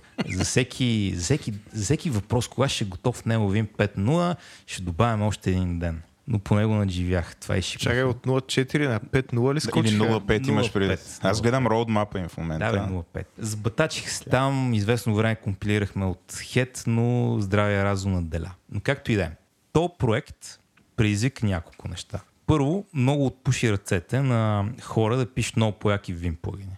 Като добави Lua. Сега Lua не е Lisp, ама Lua е светлини години над Vim скрипт от към удобност и това да мога прави неща. И отделно нали, е добре познат език в Linux средите, защото 8 се конфигурира с това един тон Linux тулчета, хората решат да ги конфигурират с по някаква причина. И изригнаха с какви ли неинтересни плагини, в които има много креативност. И другото нещо, което направи е така Core ситуацията. Казаха, у, тук Неовим ще ни вземе хляба в кавички и вкараха някои тия фичери. Вече в Vim има терминали, вече в Vim има поп-ап прозорци. Брам наскоро релисна VimScript 9, което е новата инкарнация на VimScript. И сега следващото нещо, което планира да направи, е да имплементира Language Server Protocol Support. Но то форк беше най-хубавото нещо, което се случва в Vim защото дръпна супер много към тулинг. Мен още ми е много трудно да преценя дали Vim ще умре или дали NeoVim ще умре. Ако питаш някои хора, ще ти кажа, че Vim вече е мъртв и трябва да ползваш NeoVim. Ако питаш други хора, ще ти кажат какво се занимаваш с тия глупости, ползвай си Vim. Но на мене това разделение в комьюнитито първоначално и беше дразнещо. В момента супер много ме изкефи, защото нещата много дръпнаха последните години. В Emacs знам, че има такава ситуация с нещо наречено XMAX и ти ми сподели за нещо наречено Commercial Emacs. Я разкажи малко за това. Да, а, значи XMAX или както оригинално се казваше Lucid Emacs беше схизмата в Emacs света в началото на 90-те години. Същия, да. Още си съществува, но никой не го ползва горкия. Това е сайт от преди 20 години. Аз затова ви го показвам, така съм шокиран. Да, да, съм, съм ами- паднал на правилното място. Значи, по това време Ричард Столман е тотално изтрещял и блокира всяка, всяка по-голяма идея за промени в Emacs. А, Той е много консервативен и освен това е много има някакво много странно виждане а, за това как а, и- Emacs трябва да бъде ползван. Той, примерно, често А го... защо Столман, извинявай, че те прекъсвам. Мисъл, той ли е Project Leader? А той е автора на Той е ав- Emacs. А, Той е оригиналният автор и е основният мейнтейнер а, чак до преди 10 на години. Той взема всички решения в а, Emacs, въпреки че той почти не е писал никакъв код в последните 20 на години. Аз ползвам Emacs от а, 2005 и още не съм виждал нищо да направи за 17 години. И продължава ли да той да е основната движеща сила? Да кажем, Не, той- той не- decision maker. Друга хубава българска. Той е decision maker, за съжаление, и продължава да блокира доста неща, но е една идея по-малко откачен от преди. Та, на разни хора им писва през а, 90-те години да се занимават с Ричард Столман и един брилянтен млад програмист, Джейми Завински, форква Emacs и добавя в неговия форк Lucid Emacs всичко, което хората са искали, а пък а, Столман не им е давал. За няколко години Lucid Emacs, който в последствие се кръщава XEmacs, понеже е имал много по-добър сапорт за, графичен, за графични интерфейси, става много популярен и когато Столман усеща, че контрола на проекта му се изплъзва, той се съгласява да мърджнат в, в Emacs почти всички фичери от XEmacs. Нещата се нормализират и повечето хора се връщат в основния GNU проект. Ето това, сега е интересно да питаме за Стефан. Няма ли шанс Вим и NeoVim да, да се случи също с тях и да се след все пак едното като е форк на другото, ня- някакси тия доработки не са ли ле- лесни да бъдат интегрирани обратно? Не, в това силно се съмнявам, ще има големи философски различия. Неовим първото нещо, което прави е да изрязва един тон съпорт на странни дърти платформи за Vim. И второ решава, ще ползваме Lua за всичко. Докато, нали, Брам Брам до някъде е доста арогантен, защото е направил цял нов език за програмиране с типова система в него, нали?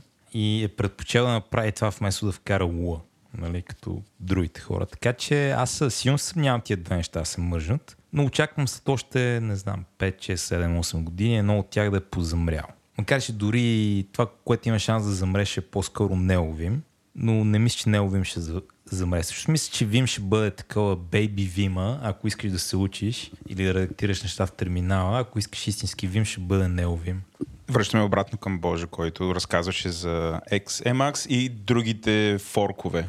Той също отговаря на този въпрос. годините имаше доста други форкове. Имаше форк, който се стремеше да пренапише Emacs с ядро на Common Lisp вместо на Emacs Lisp с идеята, че това ще направи Emacs по-лесен за разширение и ще отвори повече възможности. Това пропадна. Имаше форк Emacs да бъде пренаписан на Rust, Remax, но не стигна до никъде. Е, това ще е толкова яко. Ами, май търсят контрибютори. Имаше форк да го пренапишат на Clojure.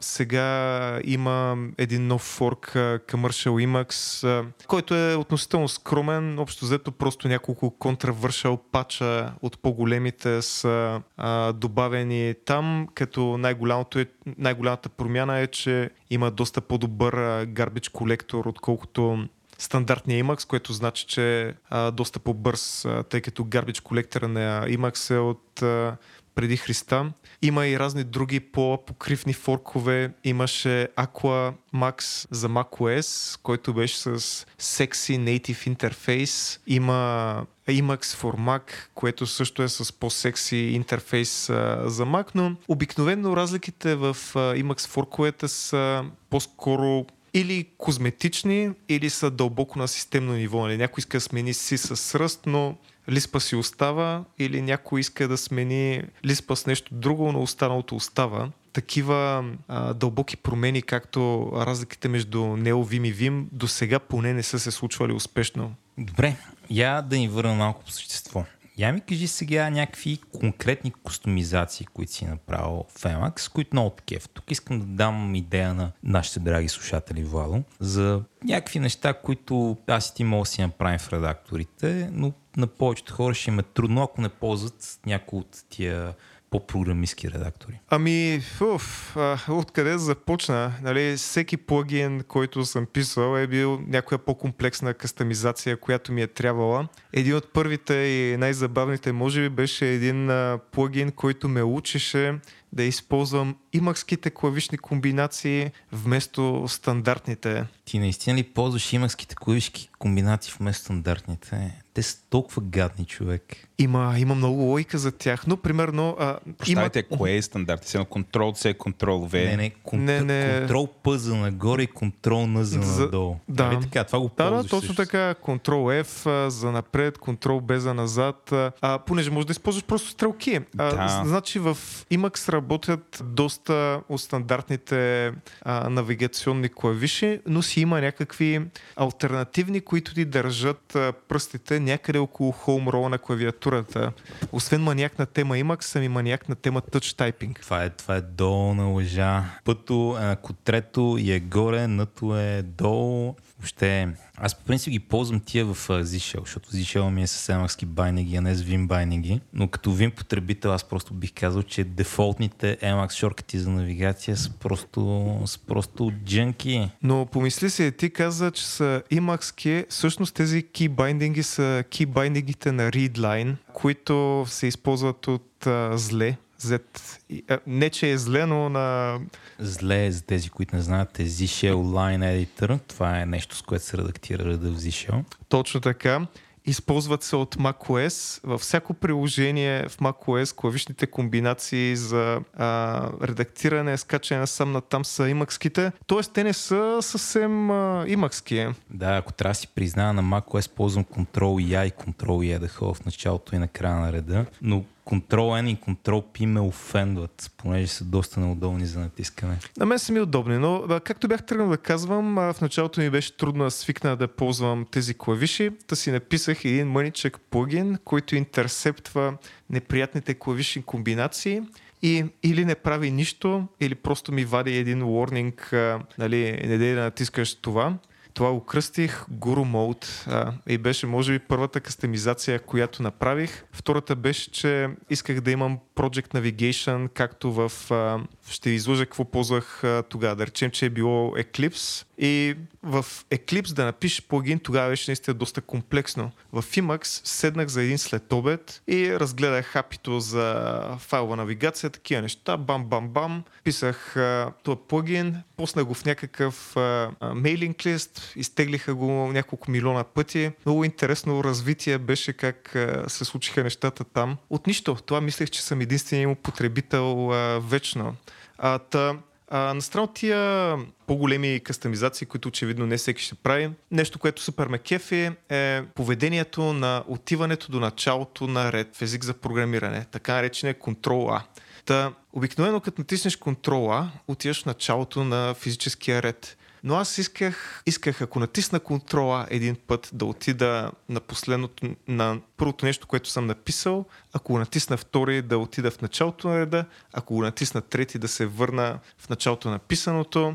Имам един тон такива смарт команди, които ако се сайкълват, правят всичко възможно, което потенциално мога да искам. Това е хитра идея. Това, това ще го открадна от тебе, защото аз доста често вместо да мисля какво да натисна, просто се набирам нещо по клавиатурата известно време и това, е- това е добра идея. I'll Да. take it. Да, едно друго нещо, което много ме кефи е когато, когато искам да едитна от текстовия ми редактор нещо, което му трябва труд права, директно от текстовия редактор ме промптва да едитна нещо като root и си штракам щастливо с пръста и понеже в повечето среди ще излезе permission denied, но в Emacs ти можеш да използваш Trump, да SSH-неш към себе си и да го отвориш като друг юзър, което е fucking а, според мен. Има толкова много откачени неща, които можеш да правиш общо взето на всеки език, който програмирам. Ако в мода няма Ctrl-C, Ctrl-Z да ми отвори един shell, това е първата кастомизация, която правя.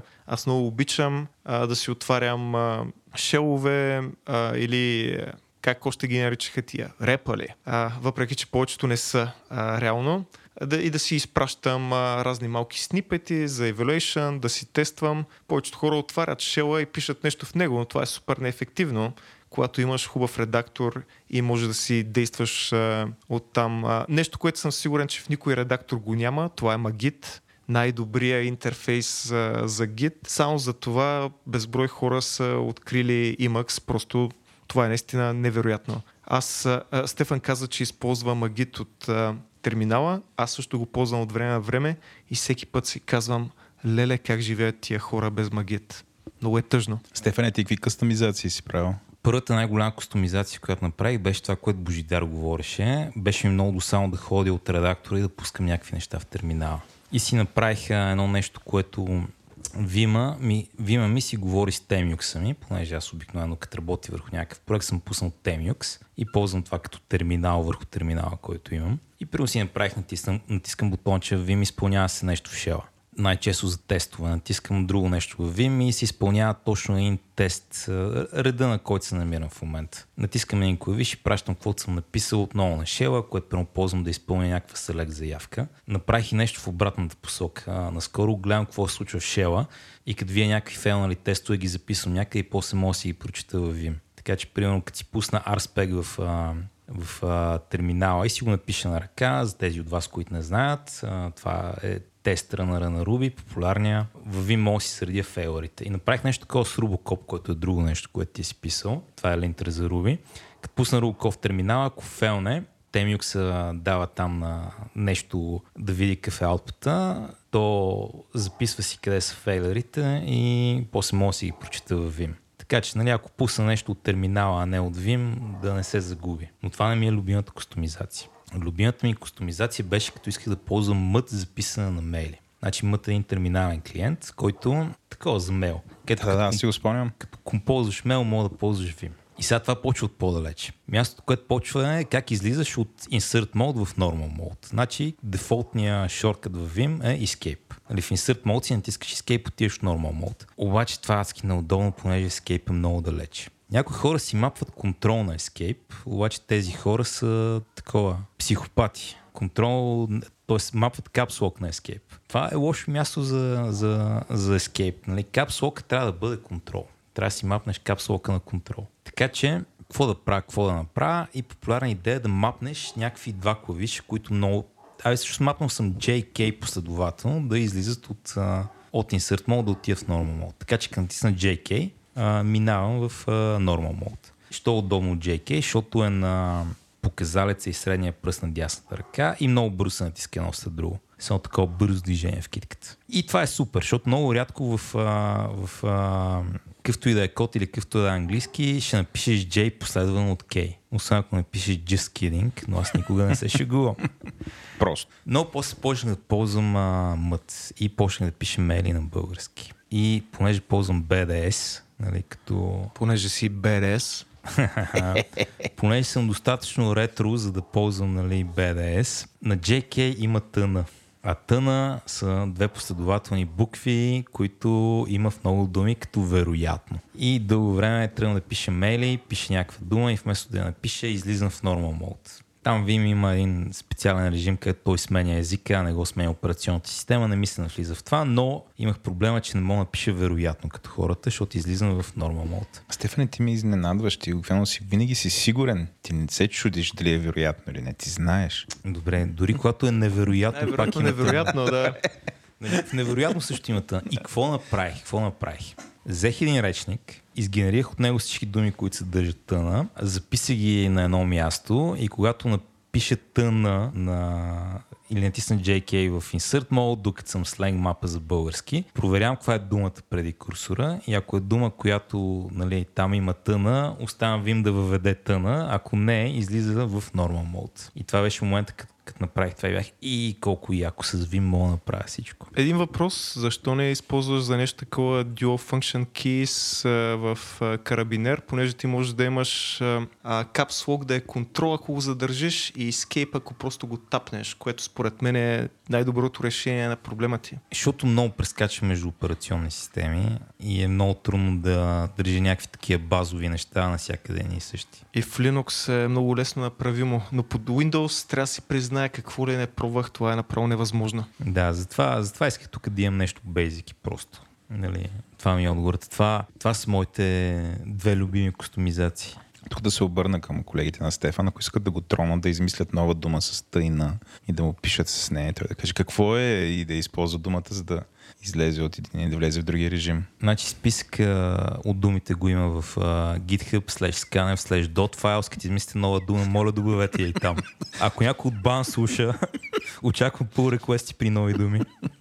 Добре, пичо, аз така като ви слушам, сега най-сетне започнах да си обясня, що вкарвате чак толкова страст в това с текстовите редактори. Защото да ви кажа нали, за хора, които казва отстрани, предполагам този разговор им е леко странен, обаче сега почнах да разбирам, значи, ако ти прекараш по 8 плюс часа на ден и нали, постоянно пишеш ли, пишеш, пишеш, със сигурност тези неща са ви ужасно важни. Точно това е поинта, да. В смисъл, като ще прекараш толкова много време пред едно нещо, искаш да си го тунинговаш, като пернишки голф. Нали, метафората, която напоследък обичам да даваме, че това е като да си поднаем и да си имаш апартамент. Нали, като си поднаем, мога да правиш някакви неща в апартамента, но не мога да правиш всичко. Не е всеки апартамент, мога да дупчиш стените, примерно. Или да смениш мебелировките, или да боядисаш нещо, или пак ако тръгнеш да правиш ремонт, струва ли си наистина правиш ремонт. Като си имаш апартамент, може да си го направиш както искаш. Включително и мога бутнеш някоя стена да направиш нещо там и така нататък. Да, за мен това е много важен аспект тук. Защото времето, което съм готов да инвестирам в Vim, знам, че ми се отплати. Няма да инвестирам в същото време в, примерно, Eclipse преди 10 години, защото видяхме какво стана с Eclipse. Но и така това те прави, понеже ти гнездиш вътре, буквално. Нали, аз да използвам друга метафора. И много трудно сменяш гнездото след това. Аз не съм твърде съгласен с това, както ти казах, защото рано или късно, като тръгнеш да пишеш мобилни приложения, се налага да свикваш. Да. Така че моята философия е, искам да съм много добър в Xcode и Android Studio, но искам да съм така адски добър в Vim. Стефан е гъвкав, той може да гнезди навсякъде. а мен ми хареса метафората за гнездото, и- пък и за апартамента. Аз да ви призная, само за това си купих апартамент, понеже много ме дразнеше какви ограничения ми поставяше хазайна. И Наистина, текстовия редактор за един програмист е нещо като дом. А, 8 часа в него, то си е направо малко. Особено като бяхме по-млади, какъв е този ден, дето свършва само за 8 часа. Аз най-обичах да свърши работния ден, да се прибера вкъщи, си отворя едно, си пусна хубавата музика и да копам до 3-4 през нощта когато съм екстра вдъхновен. И сега тия стари години вече нещата не се получават, но часовете бяха много. Абе, как ще си стар твой компютър е бил с Pentium 2 процесор? В Смисъл, това само като го чухме, ние с Стефан се спогледахме. Окей, бумър. Окей, бумър. О- От немотия, аз съм по-дърт от него всъщност. Той явно е бил по-напред с материала. Малко, малко по-дърт от мене, но не е много по-дърт от мене. Така са най-дърти. С две-три 42 години, така че не мога да О, това е... Знаеш ли всички отговори там за живота, Вселената и всичко останало?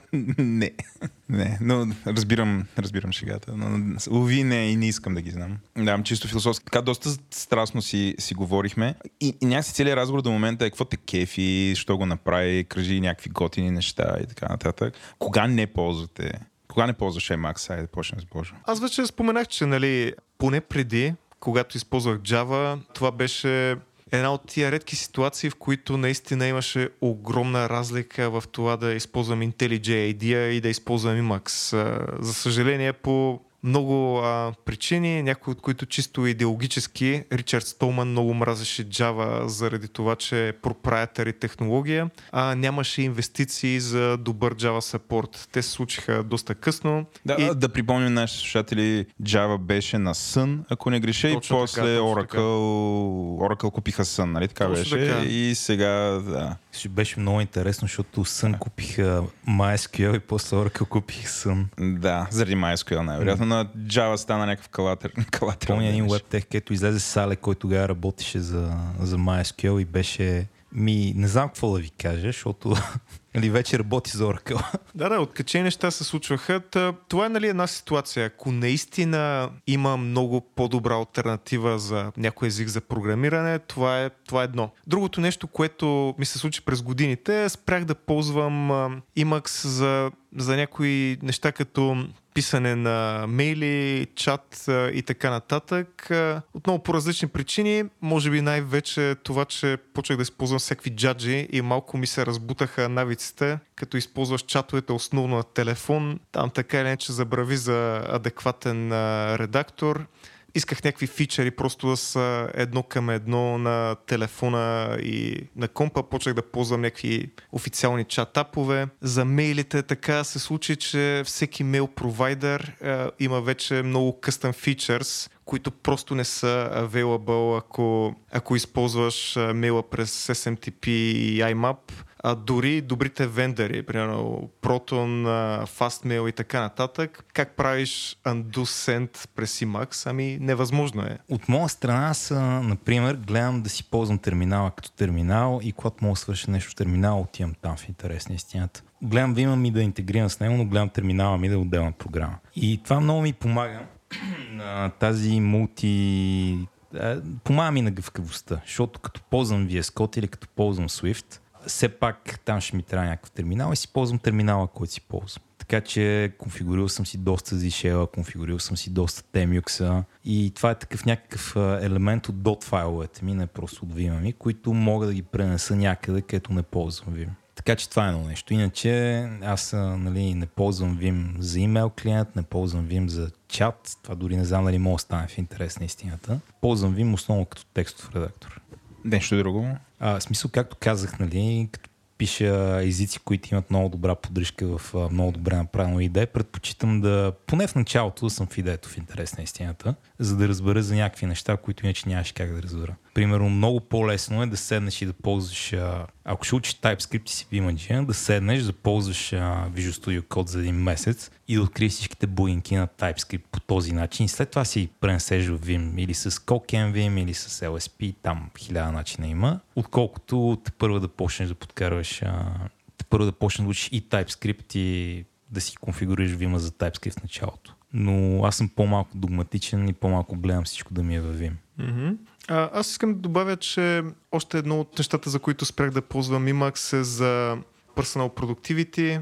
Преди гледах да си държа много от бележките, тудутата и така нататък в Emacs, което е доста естествено, понеже те са основно текст. Но отново модерните ужасни технологии ме поотказаха от това, тъй като е толкова удобно да имаш а, неща, които се синхронизират а, през всичките ти устройства. И последните години минах на извъртях всички to-do менеджери. В момента използвам Microsoft To-do.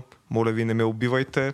И използвам После. Obsidian за Notes. Но някак си и аз тръгнах като Стефан от всичко в Emacs, основно текст едитинг от по програмистския тип и за блогинг, нали, продължавам да използвам Emacs, но не го използвам толкова като център на Вселената, както беше едно време.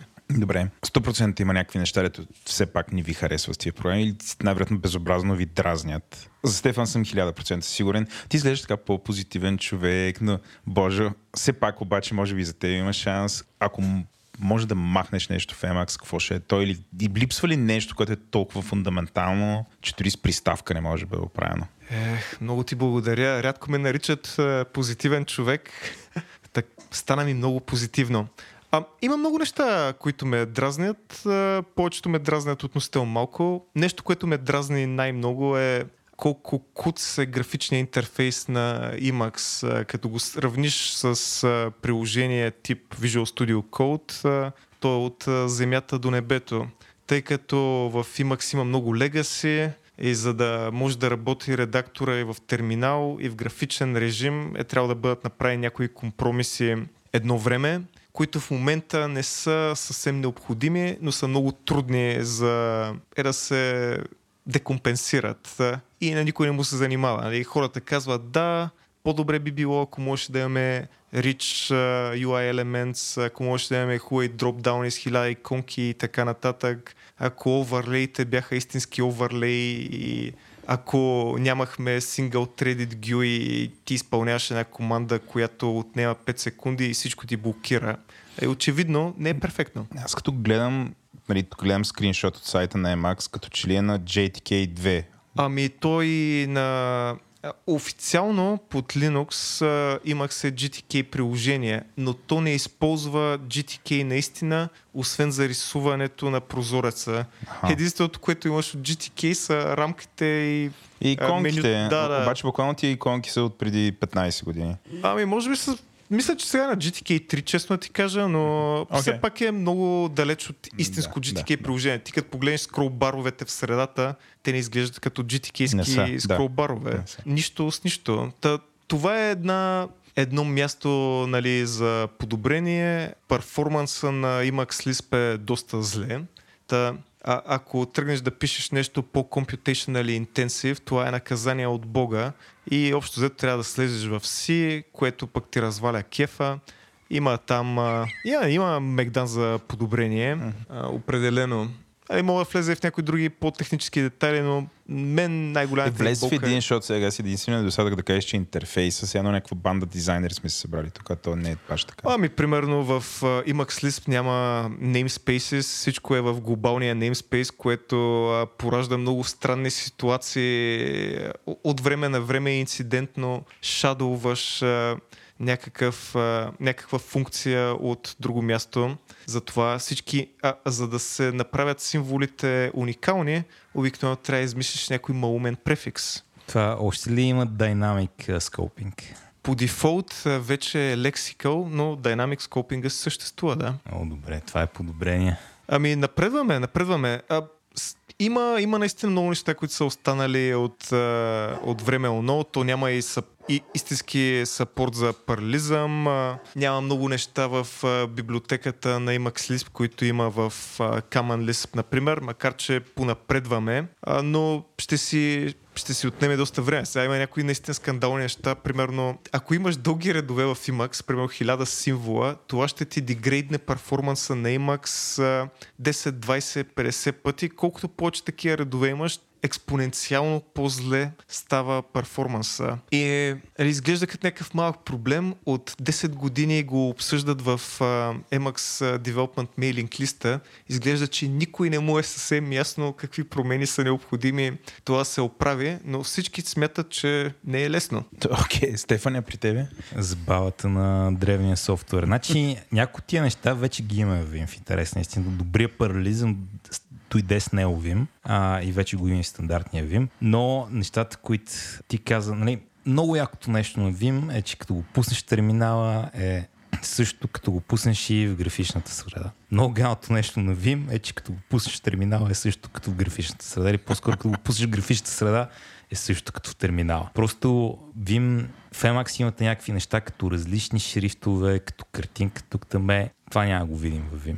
Просто никога. Защото за да го видим в Vim, трябва да има добра поддръжка в терминалите. Дори поддръжката за картинки в терминали е много контровърши в момента и хората не са добре стандартизирани около нея. Поддръжка на различни шрифтове е пълен абсурд. Така че нещо като да видя превю на Markdown в Vim няма как да стане. Трябва да се пусне отделно софтуерче. Или някакво меню, което изглежда малко по-фенси, малко по-готино. Също просто няма как да стане в Vim и картинки, отново няма как да стане в Vim. Сега, има някои графични дистрибуции. Защо ти е необходимо Markdown да го визуализираш вътре в Vim? Защото пише някакъв Markdown, искам да видя как изглежда.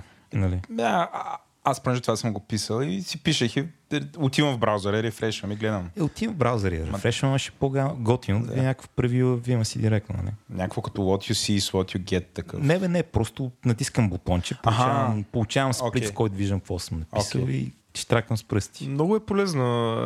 За Markdown, може би не толкова за мен, но аз пиша доста и на ASCII Doc, където маркапа е по-комплексен и от време на време правя някои грешки, които дали, разбирам за тях чак като го погледна в браузъра. Та, това е нещо, за което завиждам на тия от VS Code. Те имат много хубави превюта и за Markdown Да, и за ASCII Doc. Мое сипят едно, един малък браузър вътре, едно WebView. Е, това нещо много ми липсва, но това Vim няма го Vim. Ние WebView си имаме. Евелът. Сега, в интерес на истината, NeoVim има няколко графични дистрибуции. Go NeoVim май беше едната, другата. В MyFanVim те имаш нещо такова, не знам, които биха могли да го направят. Обаче това ще е нещо, което ще работи само в, в някакво NeoVim GUI и няма да е нали, такъв универсален Vim инструмент. А повечето Vim в интерес на истината по някаква причина ползват Vim в терминала. Така че за мен това е някакво такова много битър суит. Кефи ме, защото ползвам терминал, мога да пусна Vim, мога да направя неща, мога да се върна в терминала и дори го имам в Linux терминал. Даже в Linux терминал е шокиращо бърз. Нали? То е терминал, който ти се пуска преди си пуснал Хикс. А колко е бърз Vim там. Но, уви, Нали, просто всякакви графични неща в Vim няма да видим. Това е едното нещо, което ме дразни. И другото нещо, което ме дразни е, че от малкото Emacs, което съм виждал, там има някакво по-такова консистентно смислено ядро. Нали, на практика всеки клавиш е мапнат към нещо. И може си отунинговаш. В а, Vim половината неща са написани на C, другата половина са написани на Vim скрипт. И съответно някои неща са много трудно променими. Нали? Или пък много трудно е да изпълниш някакво дефолтно Vim поведение, когато то е написано на C е забатачено някъде. Това, това, това може би са ми двете неща. И разбира се, бих се радвал всички да минат към NeoVim и да почнем да ползваме само NeoVim и да и няма тази схизма в комьюнитито, но в момента сме в такъв етап. Е, ти както го обясни, това няма да се приключи скоро. Навярно няма. Смисъл, А ако трябва да заложиш, кое ще умре първо? Аз много е, обичам такива въпроси. според мен Вим ще умре. Не, не. Също според мен нито един няма да умре. Според мен Вим ще бъде, ванила Вим ще бъде така леймърския Вим, а него Вим ще бъде хакерския Вим. Vim ще бъде новия V. А Стефан, примерно, твоите колеги, кое използват около теб? Мисля, сигурно си имаш поглед. Хората яко ползват а, Visual Studio Code. В, ин- в интерес на истината съм така положил декрет, че ако, ще, ако някой пише TypeScript, това е VS Code и не ме интересува. Аз правя също. Ако не полза, ако не пише TypeScript, да прави каквото си иска. Имаме някакъв набор от хора, които ползват Vim. Примерно 15 на човека, да кажем. Повечето са или VS Code, или Sublime Text, или понякога Ruby Mine. И имам един Emacs който не ползва Emacs. Добре, а Боже, при... ти успя ли си да конвъртнеш хора към Emacs или Пр- През годините мисля, че конвъртнах доста хора, но в, последни, в последно време съм спрял а, с идеологическите напани, просто понеже според мен е малко контрапродуктивно. Аз лично нищо не печеля от това, че повече хора ползват Emacs. Нали, става ми леко приятно, но а в края на деня аз мисля, че всеки трябва да си открие сам кой е редактора за тях. А, Мен никой не ме би по главата да ползвам. А, Окей, това е лек, леко спор. Нека ви разкажа една забавна история, понеже нямахме забавна история до сега. време беше? Ам, та, аз ви казах, че почнах да ползвам а, тъй като работих по това време с C. Бях стигнал до извода, че има по-добър а, съпорт за C в а, Emacs и затова се прехвърлих от Vim. Но в следващата компания, в която отидох да работя, абсолютно всички бяха фанатични Emacs G. Това е единствената фирма в България, в която съм работил, където всички програмисти обичаха Emacs и особено моят team lead и главният архитект на фирмата, те бяха невероятни фенове на Emacs, на Common Lisp, на скобите по принцип. Имаше много специални екстенжени за нашия проект, по който работихме, които бяха написали колегите. И беше много интересно защо в, почти всички команди имаха префикса IT. И един ден питам, ако в IT департмента имаме този префикс, какви Emacs плагини имат в другите департаменти, старите кримки почват се смеят и това тук не е IT, това е Иван Тошков. Той е написал всички тия неща. Не съм, не съм чул това име. Трябва да разбера повече за Иван Тошков. Аз ще го гугълна в този момент. Ако ни слушате и знаете кой е Иван Тошков, моля пишете ни нещо във формата за обратна връзка. Господин Тошков, ако вие ни слушате, обадете се, искаме да си говорим с вас. Иван Тошков беше много готин тип, надявам се, че още е. Така че ако ни слушаш, а, Благодаря ти за всичко, основно за скобите. Сега, сега разбрахме откъде идват скобите. Аз още съм засегнат, че Божидар каза, че няма забавни истории до момента. Мисля, че съм разказал поне една. Аз съм съгласен с теб. а, Съгласен съм. Повече от една казахме. Така е, да. М, Като си говорим за истории, мисля да ви върна към вашата лична история. Сега, вие някакси, като ви слуша човек, сега едно е сега, хоп, сте паднали директно в средата ти на Emacs, а ти на Vim. Ама през какви фази минахте? Дай да видим сега. Значи беше 2007-2008 някаква така година. И бях почнал да пиша повече Руби и тогава още бях твърде беден за Mac. Така че на какво да пиша Руби, на какво да пиша Руби и писах Руби на не помня, Gedit, някаква такава глупост, Notepad++, никакъв спомен. Кредит беше на гном редактора. Не мога да си помня, отдавна беше. И първо бях, не, не, тук тогава Vim беше много популярен в Ruby Community, това ще седна и ще науча Vim. И почнах да уча Vim. И първата ми фаза беше фазата на много дървена Vim употреба. Научих малко от шорткатите, прочетох малко в документацията, но ползвах нещата относително индианската. И тук бях направил тази грешка, че от Java програмист, който пише на Eclipse, минах към Ruby програмист, който пише на Vim. Едновременно учих нов език и нов редактор. И дълго време беше мък. Просто бях адски непродуктивен в Vim, защото не знаех как трябва да изглеждат нещата. Година по-късно някъде минах на Mac. И на Mac вече имаше TextMate и TextMate беше още по-популярен в Ruby и бях, хайде, ще мина на TextMate. И сега TextMate по днешните стандарти от един относително дървен редактор, но много ми помогна да открия какво искам да търси в редактора си, което го нямам в, като пише нещо като Ruby, а не като пише на Java и имам Eclipse. Първо открих, че е важно да имам дърво. Открих, че е важно да имам fuzzy find на име на файл. Открих, че е важно да имам няколко малки удобни шортката за какво ли не.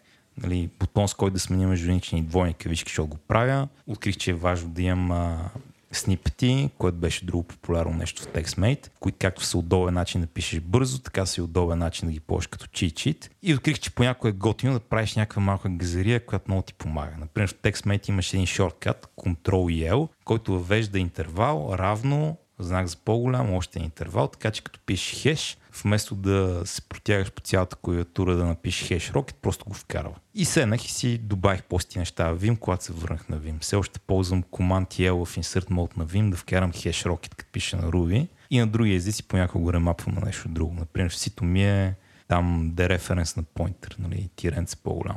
И това ми беше втората фаза на Vim. Вече знам какво търся и ползвам Vim малко по-така като TextMate. Тогава седнах и минах през цялата документация методично, гледах някакви скринкастове и така нататък. И понаучих някакви шорткати, някакви команди, за които не знам. Първо започнах да записвам макроси. И става много добър с макроси. Започнах да разбирам тия примитиви, които не ти трябват много често, но добре ги знаеш, като bnext, bpref и така нататък, които са веднъж седмица ти трябват, но да ги знаеш са много удобни. И работих с Vim така известно време. И след това вече открих магията на файловете, което е много дива кустомизация на Vim. И почнах си пиша някакви малки плагини за древни неща, някакви по-големи плагини за по-големи неща, но да го правя много така къстъм, къстъм, къстъм, къстъм и да ми е удобен. И тази фаза ми беше най-дългата фаза, в която лепках някакви малки работи в Vim, качвах някои интересни плагини и правих някакви истории. И сега последната ми фаза е NeoVim фазата. Когато минах на NeoVim, почнах да пиша на Lua и да откривам така още по-адванс фичерите на Vim и да правя някакви по-големи, сложни, комплексни неща. Даже в момента съм фанал едно нещо, което почти се чуя дали да не е open source, понеже за разлика от Божидар, аз не искам да се занимавам с това да поддържам някакъв код за други хора. Но това имам, имам тук една идея, която е за един браузър на клавиши, който ми е много полезен. Има го в dot файловете ми, който иска, може да си го копира, ако ползва NeoVim. Ако не, като престане ме мързи, може би ще го доведа в форма, където може да си го клонирате. Но това ми беше така, това ми е текущата фаза, да седна и много силно да тунингувам Vim. Още не съм стигнал това да роя в, кода му, в C кода му. Това ли ще е следващата фаза? Ми не знам дали ще е следващата фаза, защото там е много мъчително човек. Но ще видим. Това, това, това беше моят път през Vim. М, Боже, ти? Ми, моят път мисля, че беше подобен. Нали, ползвах началото Visual Studio. Сега, нали, не винаги бях а, Unix хакер. А, аз общо взето развих интереса към Vim и Emacs в момента, в който развих интерес си към Unix и в частност FreeBSD и Linux. А, тъй като там средата ми се смени радикално и вече нещата, които ползвах под Windows, просто ги нямаше. А, започнах с Vim, там бях относително а, базово ниво потребител. Можех да редактирам много ефективно, но кастомизациите, които правих, бяха минимални, тъй като VimScript ми беше уникално противен език и да пиша нещо по-комплексно на него ми носи физическа болка, едва ли не. А, като започнах с, а, с Emacs, а, отново бях а, по-скоро базово ниво потребител, тъй като Lisp ми беше много чужд началото. Това беше толкова различно от езиците за програмиране, които знаех, които бяха по това време Pascal, Delphi, C, C++, все от алголското семейство. И направо, направо ме убиваше. Гледам, гледам и не разбирам какво става там. За известно време просто си копирах а, снипети от Emacs Wiki, от а, разни хора, които им четях блоговете, като Emacs.com и а, Blogspot.com, нещо такова беше много известен блог преди 15 на години. А, и нещата за мен се промениха рязко в Emacs, когато почнах да работя с а, господин Тошков, който споменахме, и с другите колеги в а, тази фирма преди толкова много години. Те ме зарибиха много по Common Lisp. А когато научих Common Lisp, забелязах, че имах с Lisp, е, кажи речи, едно към едно, като Common Lisp. Започнах да пиша доста повече къстъм неща. Почнах да си пиша разни плагини и така нататък. И отидох next level. Почнах да откривам проблеми с built-in функционалността на Emacs и я си я печвам. Почнах да събмитвам плагини, а, печове на Emacs, почнах да си чета Emacs Devel, мейлинг лист е там, почнах да правя по-големи и по-големи плагини. Последния плагин, който някога написах, а, беше цяло идея за програмиране на в Emacs, което вече нали, из, изисква познание по Emacs Lisp а, една идея настрани от а, стандартното, но там вече аз знаех, че с Emacs мога да си правя каквото си поискам. Това процес, който отне 17 години, но да научиш Emacs Lisp като хората беше най-клю... най-повратната точка за мен. Значи, при мен е нещо подобно. Според мен това е да разграничава тия два редактора от всички останали, включително и Visual Studio Code тук, между другото, е, че те са една жива среда, която е така интерактивна, в която пишеш код, изпълняваш код. И кода, който напишеш и изпълниш, променя средата как работи. В Visual Studio Code още не съм открил как да го правя това. Там мога да напишеш плагин, който се зарежда отделно. Сигурно има някакъв трик, не съм ресърчил достатъчно. Но в Vim и в Emacs тия неща са много такива естествени. Така че натискаш клавиш, отваряш нещо, което е Vim скрипт или Alice, пишеш нещо, сейваш, релоудваш и веднага се появява в редактора. И това така ключовото беше стигнало до този експириенс. Веднъж като стигна до този експириенс, нещата много се разчупиха. Абсолютно, абсолютно. За, за мен по принцип самия Lisp беше като а, Revelation на български Revelation. откровение. Не. Тук, Мисля, че да. тук навлязохме в библейските термини. Стана... Ве- Беше време този Вре- подкаст да време е, време. е. Скоро и за политика ще говорим. Не, не, не, А. няма, няма. Но когато видях как нали, във всяка Lisp среда ти можеш да, да променяш програмата докато се изпълнява, това беше просто... Ето викат на Запад, гръмна ми главата. А, няма, няма ги тия неща, прекомпилирам, релоудвам. Невероятно е. И това ме надъха да правя все повече и повече промени по Emacs, просто понеже беше толкова, толкова лесно. Писал съм плагини за Eclipse и за NetBeans. Разликата беше просто пф, нещо тотално друго. Значи аз този, тази носталгия по Lisp просто аз не я одобрявам, но това е друга тема. Някой път трябва да съберем с те си говорим за Lisp. Така като ви слушах историите, имахте ли някакви ментори и може ли да споменете имената на някакви хора, които са ви помогнали да минете през този процес? Ако не е имало ментори, предполагам сте гледали някакви видеа, чели сте. Има... Кои са били хората, които са ви въздействали и по някакъв начин сте взели нещо от тях и сте го приложили? Да, я знам, предполагам за Emacs, какво гледал си Ричард Столман или има някакви други хора, които са много Emacs, а, а, Боже? Ами, първите ми ментори бяха хората, моите колеги, в частност Иван Тошков и Ангел Байлов.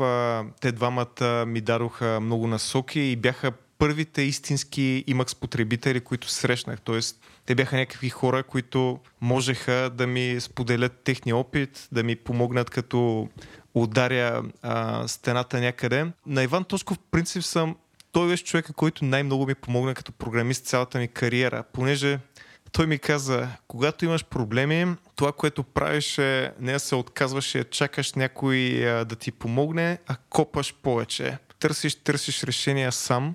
И това ми стана един от основните професионални принципи. Няма спирачка. Колкото и сложно изглежда нещо, копаеш изнета, търсиш хора по някакви форуми, чатове и така нататък, четеш книги, четеш кода, рано или късно нещо го разбереш и го правиш. Та, след тях аз почнах да търся кои са по-видните и Максаджи, Джейми Завински беше голямо вдъхновение за мен в началото.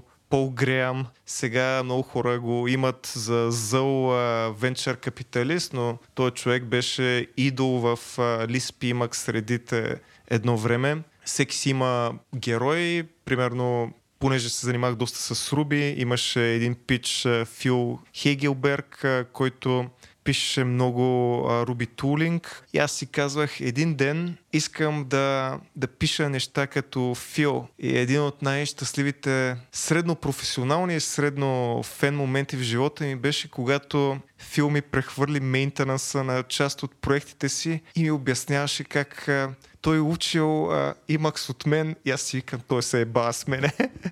Но не се е бава. Не, следвах някакви хора, много четях супер много код. Аз това го обичам повече да пиша код. Ако някой плагин, ако някой проект ме кефи, седя си с бирата вечер и просто минавам през кода и попивам идеи. Четенето на код е интегрално за всеки програмист да стане по-добър. Стефан при тебе? Аз съм по-скоро чукча писател, чукча на читател, ако го знаеш този вид. Знам го този вид. Но при мен е... Бе, знам сега. Първо, като почнах се занимавам с Vim, нямаше няколко мене, който беше опитен Vim потребител. Трябваше да ползвам широкия интернет, но може би момента, в който най-много дръпнах е с един колега, той се казваше Магнус, различен от Маркъс, който споменах в началото, който беше рубист, беше вимаджия и много си ни и той вима. И това, което почнахме да правим тогава е, той си държеше дот файловете в GitHub, аз си държах дот файловете в GitHub и редовно гледах в неговите дот файлове какво прави, той гледаше в моите дот файлове какво прави и си кредяхме идеи на поразия. И оттам нататък чел съм разни книжки, има няколко модерни книжки за Vim, които всъщност стават. Чел съм документацията на Vim, гледал съм някои скринкастове, които не мога да си помня как се казват вече. Един е Vimcast, но имаш някакви други. Ровил съм в някои популярни плагини, за да вия как някои неща са направени, следи от време на време някакви хора тук таме, но нямам един такъв голям ментор, който да ме е научил. Дори Магнус не беше много пред мене в Vim, беше горе-долу където аз съм Vim и могахме си помагаме. Това беше готино, защото и двамата разучавахме някакви неща. И винаги за мен основното нещо е чужди dot файлове в uh, GitHub. Това ми е любимото. Ако някой от вас, слушателите, има dot файлове в GitHub, uh, би ми било много интересно да ги видя. Има форма в uh, бележките на този епизод. Моля ви, претете ми линк. Обещавам, че ще ги погледна. И че ще им върнеш обратна връзка. Е, обратна връзка не знам дали ще върна, ще ви погледна. Моля да ви старна репото. Да, сигурно ще ви старна репото, не че някой му пука. Какви обещания грандиозни. Аз имам дот файлове в uh, GitHub, очаквам да ги старнеш. Твоите са някакви емаксаджийски, моля ти се. Моля ти се. А, но да, значи за мен е dot файловете са основното нещо. И да не знам дали съм имал някакъв ментор, по-скоро не. По-скоро съм имал нали, други хора, които са в същия горе-долу на същото място в Vim развитието си и сме взимали идея един от друг. Но не, не мислиш ли, че ако просто четеш само dot файлове, идеите от тях са леко ограничени, тъй като обикновено кастомизациите, които повечето хора имат там са относително примитивни? Има ред малки трикчета, които мога да прихванеш, които не са ти хрумвали. В смисъл, основният workflow, как се ползва Vim, горе-долу го знам. Сигурно трудно мога ме изненада някой с нещо, но всеки път, като видиш нещо малко интересно в dot файла, да си вътва е това, и има някакъв път да намериш или да отгаднеш е добавил, има какво да научиш това. Да, да, това, това е fair point. Про- Просто аз наистина често в, в кода на плагините съм откривал по-интересни идеи за кастомизации, отколкото в чужди кастомизации. Понеже виждам, че някой плагин прави нещо така доста интересно, което нямам идея как става по принцип. Обаче мога да си представя друг начин да се използва. Тя чета. Я дай Да. някакъв пример. Ами, примерно, а, има един плагин, а, който се казва Which Key, който като тръгнеш да пишеш нещо, ти показва кои То- са То го има и в Vim, не знам го. а, така ли? Ну, добре, но беше ми интересно, нали, как а, точно интерсептва останалите клавишни неща и това е нещо, което може да се представя в всеки плагин, който правиш, че може да имаш някаква така вградена функционалност, която да добавиш, нали, ако не искаш, ако не очакваш хората да си инсталирали WitchKey. Да, файн, това, това е смислено. Аз обикновено като чета плагини, намирам някакви неща за Lua или за VimScript, които не са ми хрумвали. Някакви такива трикчета, които а, тук така се прави, това не мисля, че това е възможно. Като чета dot файла обаче, откривам елементи на workflow понякога и тия елементи на workflow са ми много интересни. Особено ако някой си е документирал dot файла и ти е написал, що е направил нещо. Редовно се намира поне едно малко нещо или поне един интересен плагин, който като се заиграеш с него става интересно. Да, да, с това съм абсолютно съгласен за plugin discovery, за малки productivity trips, dot файловете са безценни, пък и не знам дали има, има ли в Vim нещо като Emacs дистрибуциите, понеже те също са доста добра мина за идеи. Има, има няколко в интерес на истината. Значи, първо нали, има package система, което е нещо като Elpa. Всъщност има няколко отново. А, но има няколко дистрибуции. Има Doomvim, SpaceVim, един тон такива работи, които не съм се заиграл особено с тях. Всеки път, като се пробвам да подкарам някой от тях, има някаква глупа драма при мене и съм факи достатъчно Vim, знам, не ми трябват. А, но има дистрибуции аз в интерес на истината нещо, което пуснах да спомена в а, моята Vim история, че много отдавна имаше една дистрибуция, която я правиха Yahoo да каци гаджето му, Янус. И беше такова, беше, беше нали, голямо вдъхновение за мен. В един момент си качих Янус и го ползвах там един месец. И после бях малка му, това е много голямо и комплексно и сложно, ще взема само нещата от него, които ме кефат. Но определено има такива дистрибуции и сега мисля, че това е много добър сегвей към едно нещо, което е добре влезна в него. Именно ако ни слушате тук, Вала, ако ти ни слушаш и вече знаеш, че атомът ти е мъртъв и трябва да минеш към нещо друго, няма как, това е. И си решил да минеш или на Vim, или на Emacs, или на двете, откъде я започнеш. Понеже това е един въпрос, който много хора имат. Добре, бе, окей, тия неща звучат интересно. Може би не ни говорите някакви глупости, може би има някакъв хляб в тия редактори. Искам да пробвам. И сега въпросът ми към тебе е, нека да приемем, че аз съм един е, средно джуниор програмист, който нали, мога да програмира малко, ползва някакъв редактор, понаучил се и иска да стане много добър в един от тия редактори. Слушал съм този подкаст и много ми е харесал всичко, което съм чул за Emacs. Искам да започна с Emacs. Как да го направя? Emacs в описанието си е The Self-Documenting Editor и това не е шега. Документацията на Emacs е абсолютно невероятна. Има интерактивен туториал, който след като си инсталираш а, Ctrl-HT, те въвежда в основния workflow, основните клавишни комбинации. След това можеш да прочетеш The Emacs Manual, който е built-in в редактора и най-добре се чете в Emacs. Но ако си мързелив, като повечето хора, мисля, че най-лесното нещо, което можеш да направиш е или да използваш някои от по-популярните Emacs дистрибуции, което... А, Emacs дистрибуциите са общо взето просто някаква допълнителна конфигурация за Emacs.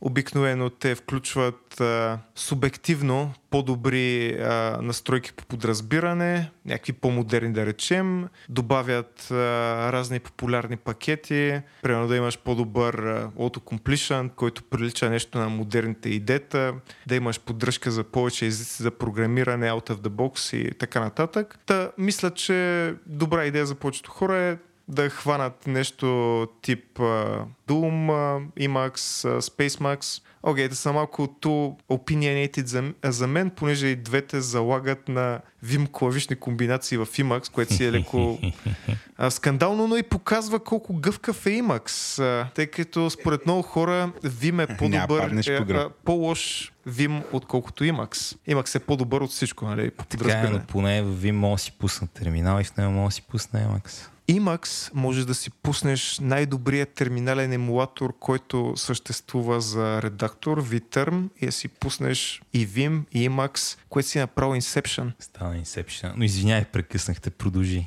Каза нещо за дистрибуция. А, за дистрибуциите. Та, това са две от основните дистрибуции, които споменах. А, Doom Emacs и Space Emacs. И двете станаха много популярни, понеже се оказва, че доста Vim юзери заглеждат Emacs като Стефан, но не могат, не могат да научат имакските клавишни комбинации и те им трябва малко помощ от приятел. Не могат или не искат. не могат или не искат. Могат, може би и двете, знам ли. Има и някои а, по-консервативни неща. Аз самия имам една дистрибуция, която таргетира, поне според мен, програмисти, което се казва Emacs Prelude. А, името е комбинация от любовта ми към Honda Prelude.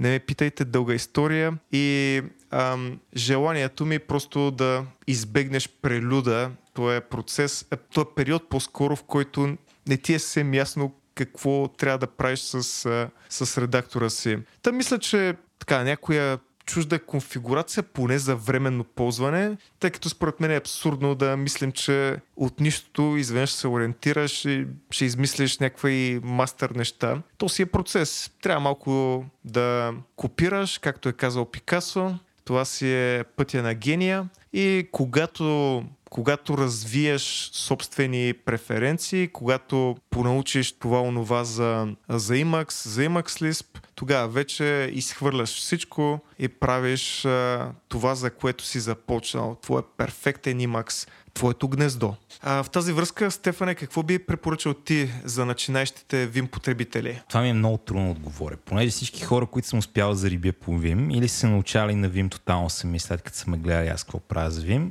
или са един друг човек, който успях да зарибя, като му подкарах моите дот файлове и го съпортвах известно време. Така че първият ми съвет, и той може би е валиден и, и, и за Emacs, е намерете вашия Иван Тошков ли беше? Иван Тошков. Намерете вашия Иван Тошков, намерете някой колега, който е много зарибен по Vim и е готов да ви научи да ви поддържа и това е най-добрият ви път. Фанете няколко вас, кой знае някой от тия редактори, може да ви го покаже така по занаячийския начин да ви го предаде. Но това на страна. Да допуснем, че няма такъв човек около вас. Сега, първото нещо, което прави с Vim е има една програмка Vim Tutor, която идва с Vim. Тя те научава на тия клавишни комбинации, които са normal mode. Това е първото нещо, което искаш да минеш. Отнема там един час, може би, по-малко, повече. Бързо се мина. Да свикнеш малко с тази идея за модален едитинг. И не знам, направи го веднъж, проредактирай малко, виж къде ще стигнеш. Следващото нещо, което искаш да направиш е да живееш в Vim поне няколко седмици. Да си махнеш другия редактор, който ползваш и да се насилиш известно време само да ползваш Vim, така ще да му посвикнеш. Тук имаш два пъти. Един е да си качиш готова дистрибуция това според мен може би е най-добрия начин да започнеш. Сега не знам коя дистрибуция е най-добре документирана, но същественият момент е да имаш работен Vim, с който може да си вършиш работата, макар и по-неефективно, няколко седмици докато му свикнеш. Альтернативно може да се опиташ да си подкараш много просто Vim ръца, което има експлорер на дървото на проекта, има fuzzy find на файлове, така че нали, да мога да отвориш произволен файл с fuzzy search и syntax highlighting на езиците, които ползваш. Добре е нали, да пишеш някакъв език, който по-скоро по-скоро първо, отколкото нали, TypeScript, така че да не ти липсват много нещата, които има в едно идея. Но пак поинт е да прекараш някакво време, пишейки Vim, ползвайки само Vim, да му посвикнеш малко и ти стане удобно. И веднъж като прехвърлиш това и можеш да отвориш Vim и да свършиш някаква работа с него, възможно най-бързо искаш да стигнеш до това да пишеш Vim скрипт, защото там наистина се, ти се развръзват ръцете. От това, което казваш, ми се струва, че препоръчваш на хората да се ориентират към Vim, а не към NeoVim. А не е ли това грешка на фона на това, което каза за Lua, че е доста по-добър език за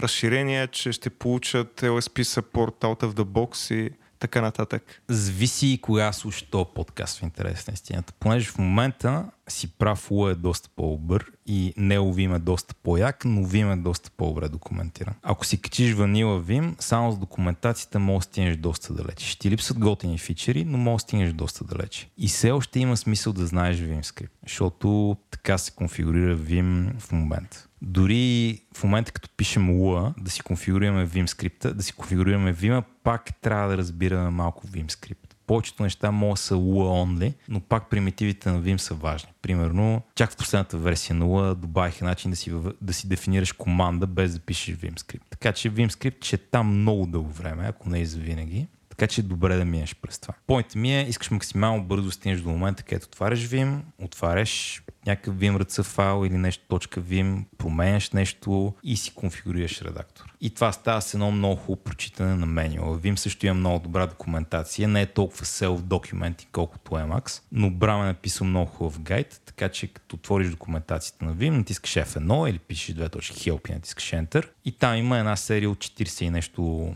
а, документа, юзера почертавка 0, юзера почертавка 1, минаваш през тях така. Аз това го правя през няколко години, започвам и прочитам цялата, целият меню от началото до края и винаги откривам някакви нови неща, които преди не съм знал или които са влязли в нова версия на Vim. И чак след като Vim ти стане достатъчно комфортен, може да се опиташ да се заиграеш с него Vim, защото в момента поне в него Vim entry point е малко по-труден. Това ще е различно след време, предполагам, като някой се фокусира най-накрая върху много добра документация, но поне newbie експириенса на Neovim според мен доста ще страда. Между другото, ако някой ни слуша и ползва Neovim и се учи на Neovim, да вземе да каже, ще ми е интересно дали не подценявам колко или наценявам колко трудно е се влезе в скриптирането на Neovim, но според мен е по-добре почне с Vanilla Vim поне, поне следващите няколко години. Но пак, да резюмирам, тръгваш с малко четене, ползваш го известно време като единственият ти редактор и след това отидеш на още повече четене, така че стигнеш до момент, в който да можеш да си го скриптира. Стигнеш ли до там, след това си в играта. А, някакви, ти каза, че има някакви, що го речете ви книги,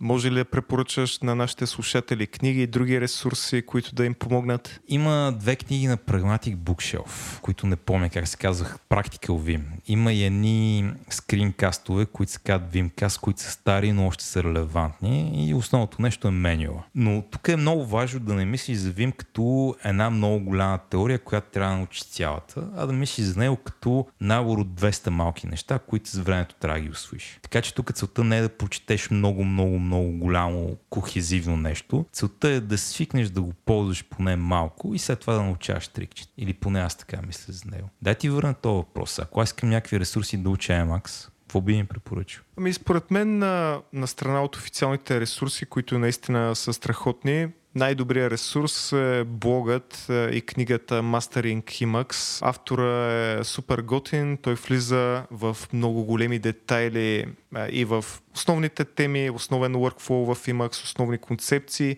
пък и в разни доста по-напреднали концепции, примерно как работи мини buffer completion в Emacs и а, така нататък. А, неговата книжка хич не е голяма, мисля, че беше само 250 страници, но обяснява Emacs по един много модерен начин. А, а, официалната документация е малко по-ретро, а пък а, нещата на Mastering Emacs са писани с презумцията, че вероятно си ползвал нещо модерно, някакви идеята, примерно, може би Visual Studio дори. И сега си леко объркан в а, супер различния свят а, на Emacs. Има един а, супер готин а, weekly newsletter Emacs News, а, където една девойка събира всяка седмица всички значими неща, които са се случили в а, света на Emacs. А, там са събрани всички интересни статии, какво се случва upstream в девелопмента и така нататък. Та между Mastering Emacs и Emacs News имаш всичко, което ти трябва е, прави един uh, shameless self-plug. Аз самия имам блог за Emacs.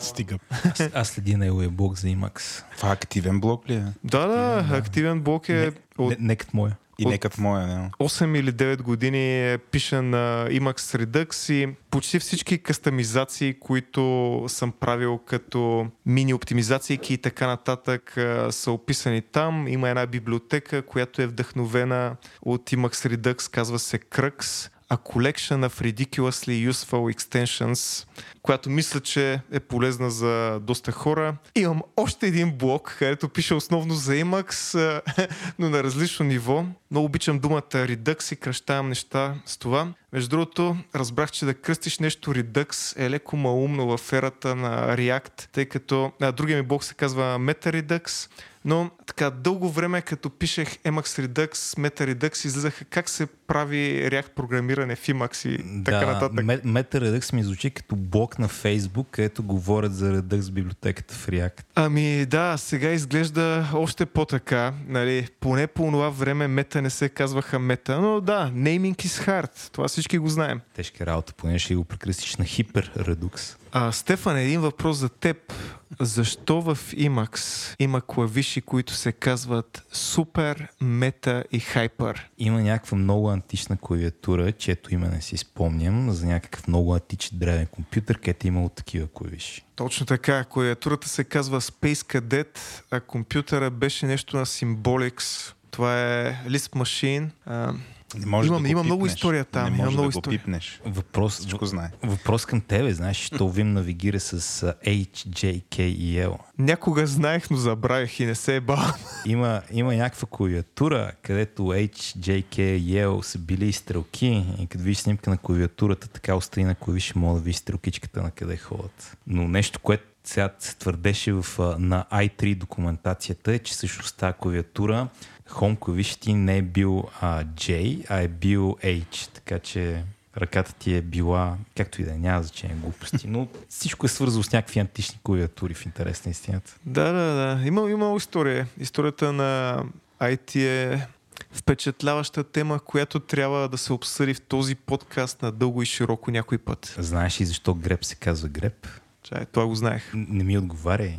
Това е въпрос за слушателите. Потърсете защо греб се казва греб. Спрете този подкаст. Слушайте го на пауза. Проверете. Сега да идем дем няколко секунди. Едно, две. Добре дошли обратно. Вече знаете защо греб се казва греб. И може би сте видяли Вим историята в това защо греб се казва греб. Може би са видели. Аз искам обаче да ви върна към нещо друго. Значи ние казахме, че това е моето нещо, което естествено не е мое, но моето нещо Атом най-сетне ще умре. То от 2019 гледах аз, че не е имало апдейти и той ще бъде архивирано на 15 декември, така че който ползвал, ползвал. Но аз чето тук прощаното писмо и те всъщност казват, че нали, затворили, хлопнали са кипенците, защото всъщност, сега това предполагам го знаете, но може би ще е интересно за нашите слушатели, защото всъщност Atom е послужило за основата на нещо, което се нарича Electron Framework, който Electron Framework е всъщност основата за Microsoft Visual Studio Code. Тоест един вид Atom е прелял в Microsoft Visual Studio Code. Да, и друго много яко нещо излезе от Atom, 3 ситър. Нали 3 ситър от Atom излезе? Не мисля, мисля, че 3-ситър излезе от GitHub директно, тъй като те го използваха за техния крос-референсинг в веб вюера. 90 на 100 съм сигурен, че нямаше 3-ситър в Atom. Да, ама, нали на 3 ситър поинта му е все пак да е real time. Така че това ме кара да си мисля, че правилно. Добре, както и да е. Владо? Да, та, Microsoft Visual Studio Code по някакъв начин няма ли да ги убие двете програми и да се приключи участие? Значи, за мен най-якото нещо в Emacs е, че са фринджи. Нали? Не си инсталираш Vim, не си инсталираш Linux, защото искаш да си а, такова, да си мейнстрим. Инсталираш си Linux, защото обичаш болк. И каквото и да правят а, Microsoft и Apple, никой няма убият Linux. Нали? И няма пред да убият Linux на сървъра, има пред да убият Linux на десктоп. Винаги ще има много малко хора. Той ще има малко, малко на брой хора, които много се кефят да ползват Linux на десктоп, защото обичат да си ръчкат системата, обичат да си конфигурират системата и често казвам обичат да ползват шантави неща. Тази ниша винаги ще е там и Emacs и Vim винаги ще обслужат тази ниша. И на мен, поне за Vim, това е ниша, която много ми харесва. Нали, аз лично не искам Vim да е редактор, който всички трябва ползва, който всички ще ползва, защото тогава ще трябва да мина на Emacs. Искам Vim да е нишовия редактор, който малко на брой хора ползват. Нали, те не са непременно най-добрите програмисти. Виждал съм много хора, които много пишат на Vim и нали, има какво да се желаят. Не, не, не е значка на хакерство това, но все пак нали, показва малко характер. Нали, това е, що носиш някаква фен, не знам, не, не, не мога да дам непрограмистка метафора, нали? Мога да обясня, що носиш някакъв фешен бранд с това, що ползваш Vim, но не мога да обясня, що ползваш Vim с нещо от реалния свят. Аз искам просто да добавя към това, което каза Стефан. За мен редакторите като Vim, Emacs и по принцип всичките фринджи технологии, те са за любознателните хора, за тези, които обичат да учат, които искат да разберат как нещата наистина работят и винаги ще има такива хора. Аз си спомням как почти нищо не разбирах от работата на операционните системи, докато ползвах Windows. Нали? Пускаш, ползваш, бачка. А, когато обаче минах на FreeBSD, на Linux, блъсках се с всякакви драйверни проблеми там, понаучих нещо за кърнали и така нататък. И то там а, е като в а, английската поговорка The journey is more important than the destination. Толкова много неща научаваш в процеса на ползването на Unix или на един Fringe текстов редактор, че просто, просто този образователен, опознавателен процес а, осмисля всичко. Дори и да не си по-продуктивен програмист. И това е много-много ценно. И аз мисля, че основната причина по-добрите програмисти да ползват такива фринч технологии. Не са фринч технологиите, а просто, че тия хора, които са наистина любознателни, работливи и такива, окей, може да са работливи, да не им придаваме твърде много неща, те просто ги привличат такива откачени технологии.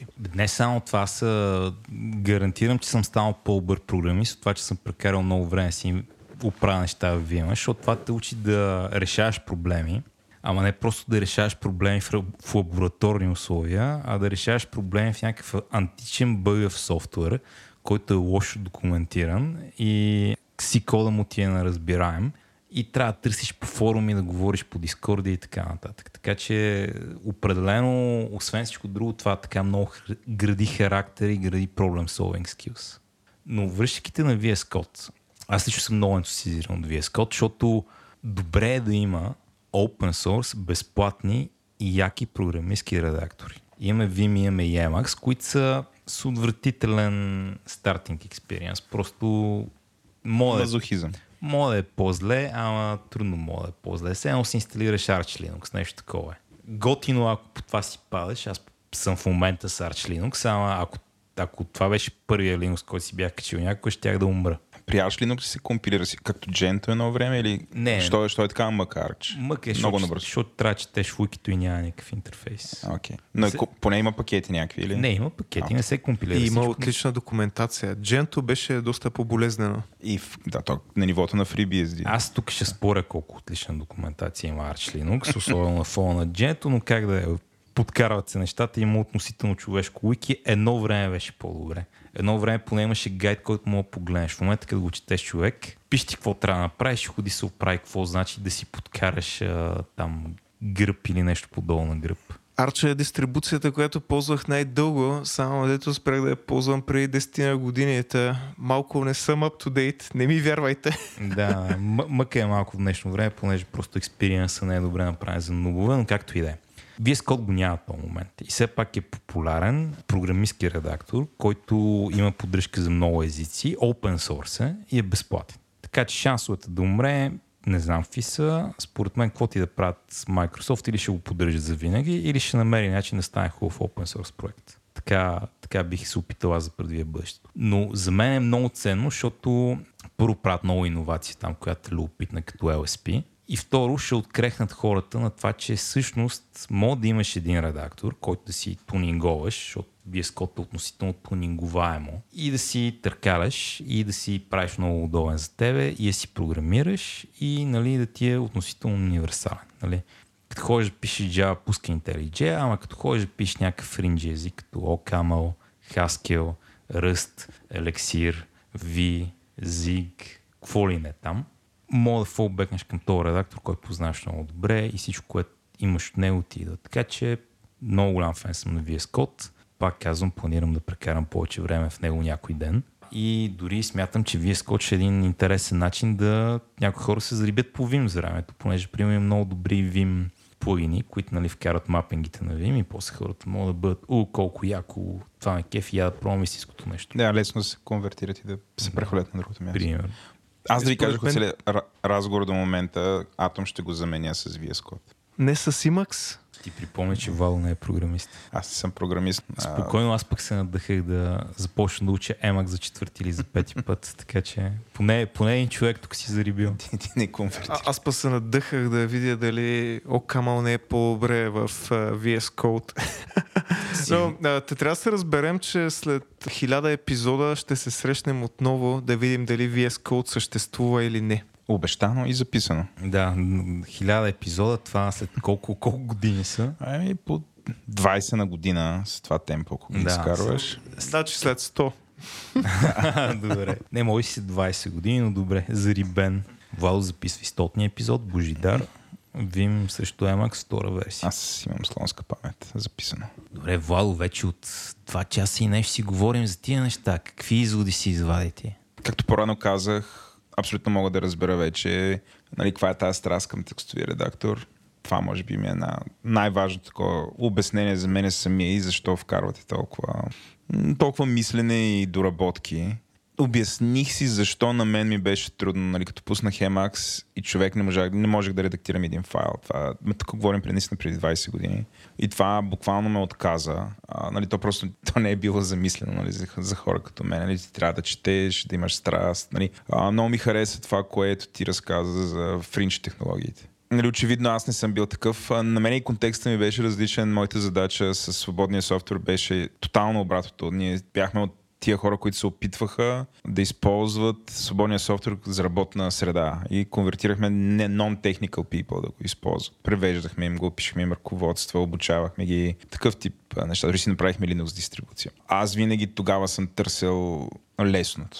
Тоест, това е обяснява защо, например, съм завършил с Atom, а не с Vim например, години по-късно. А, така че научих а, такива неща. А, нали, за изводи много, нали, аз нали, не съм, не мога да си изведа, но по-интересно ми е, вие какви изводи си изведохте? Стефане, ти някакви изводи изведе ли си?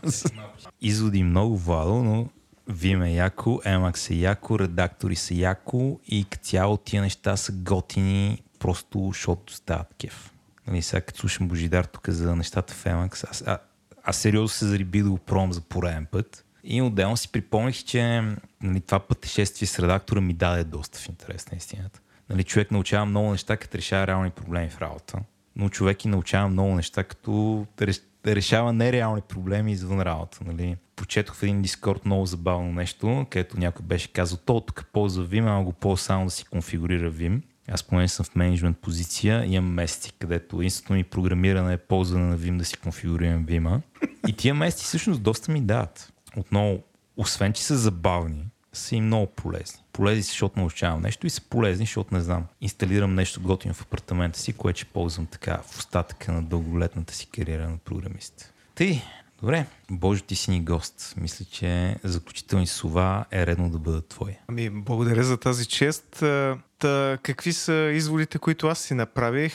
Vim е много готин редактор. Visual Studio Code изглежда като интересен редактор. Emacs продължава да е пътят, истината и живота. Ние в нашите среди казваме следното, обикновено на английски, но днес на български. Emacs е магия, Emacs е най-големия купон и Emacs е вечен. Да се свети името му и да пребъде MetaX. Това винаги е извода, с който си тръгвам от а, всяка дискусия за редактори. Има една много любима мисъл, а, не помня на кой от всичките светила в а, Lisp средите, че Lisp не е език за програмиране, Lisp е строителен материал. И аз а, винаги съм си мислил, че това отлично се приляга и на Emacs, на някакво ниво и на Vim, и на всеки по-програмируем редактор, но в края на деня Emacs е строителният материал, от който вие трябва да си построите редактор. Редактор, който е уникален, невероятен, оптимизиран само и единствено за вас. Това никога няма да го направи някоя компания или някой друг. Това само вие може да го свършите. Имате възможността да започнете днес. Ако слушате този подкаст около 8 часа вечерта, две големи ръки, малко домати и напред и нагоре. Много яка мисъл. Накараме се замисли, че Emacs е като Лего. Като малки, ако сте си играли с Лего, ще ви хареса да играете с Да. Emacs. Добре, благодаря на всички, които ни слушахме. Благодаря ти, Вало, че ко- хостваш за втори пореден път. Е, следващия път в интернет. Следващия път в интернет. И благодаря ти, Божидаре. Благодаря за поканата, беше удоволствие да бъда тук. И аз ви благодаря, научих много неща, беше ми супер интересно. Амин. Припомних си ни времена. Амин. MetaX! Благодарим ви, че останахте до края. Надявам се, че всичко това ви беше интересно. Ако желаете да ни споделите нещо, в бележките на шоуто има форма за обратна връзка. Идете там и моля ви попълнете. Това е изключително важно за нас и за развитието на този подкаст. Ако не искате да изпускате другите и новите епизоди на Тилда наклонена черта, Много е лесно да го направите това. Идете и се абонирайте за нас в някои от програмите за слушане на подкасти, именно Spotify, Apple Podcasts, Google Podcasts или програмите, с които си слушате подкастите. Те са стотици. Над епизода работихме водещите Стефан Кънев и аз, Владимир Петков. Продуцент на броят беше Стефан Кънев, редактор бях аз, Владимир Петков, аудиоредакция и мастеринг направи Антон Велев. Тилда наклонен черта е част от Говори Интернет и ако този подкаст не ви беше достатъчен, пробвайте някой от другите ни подкасти. До нови срещи!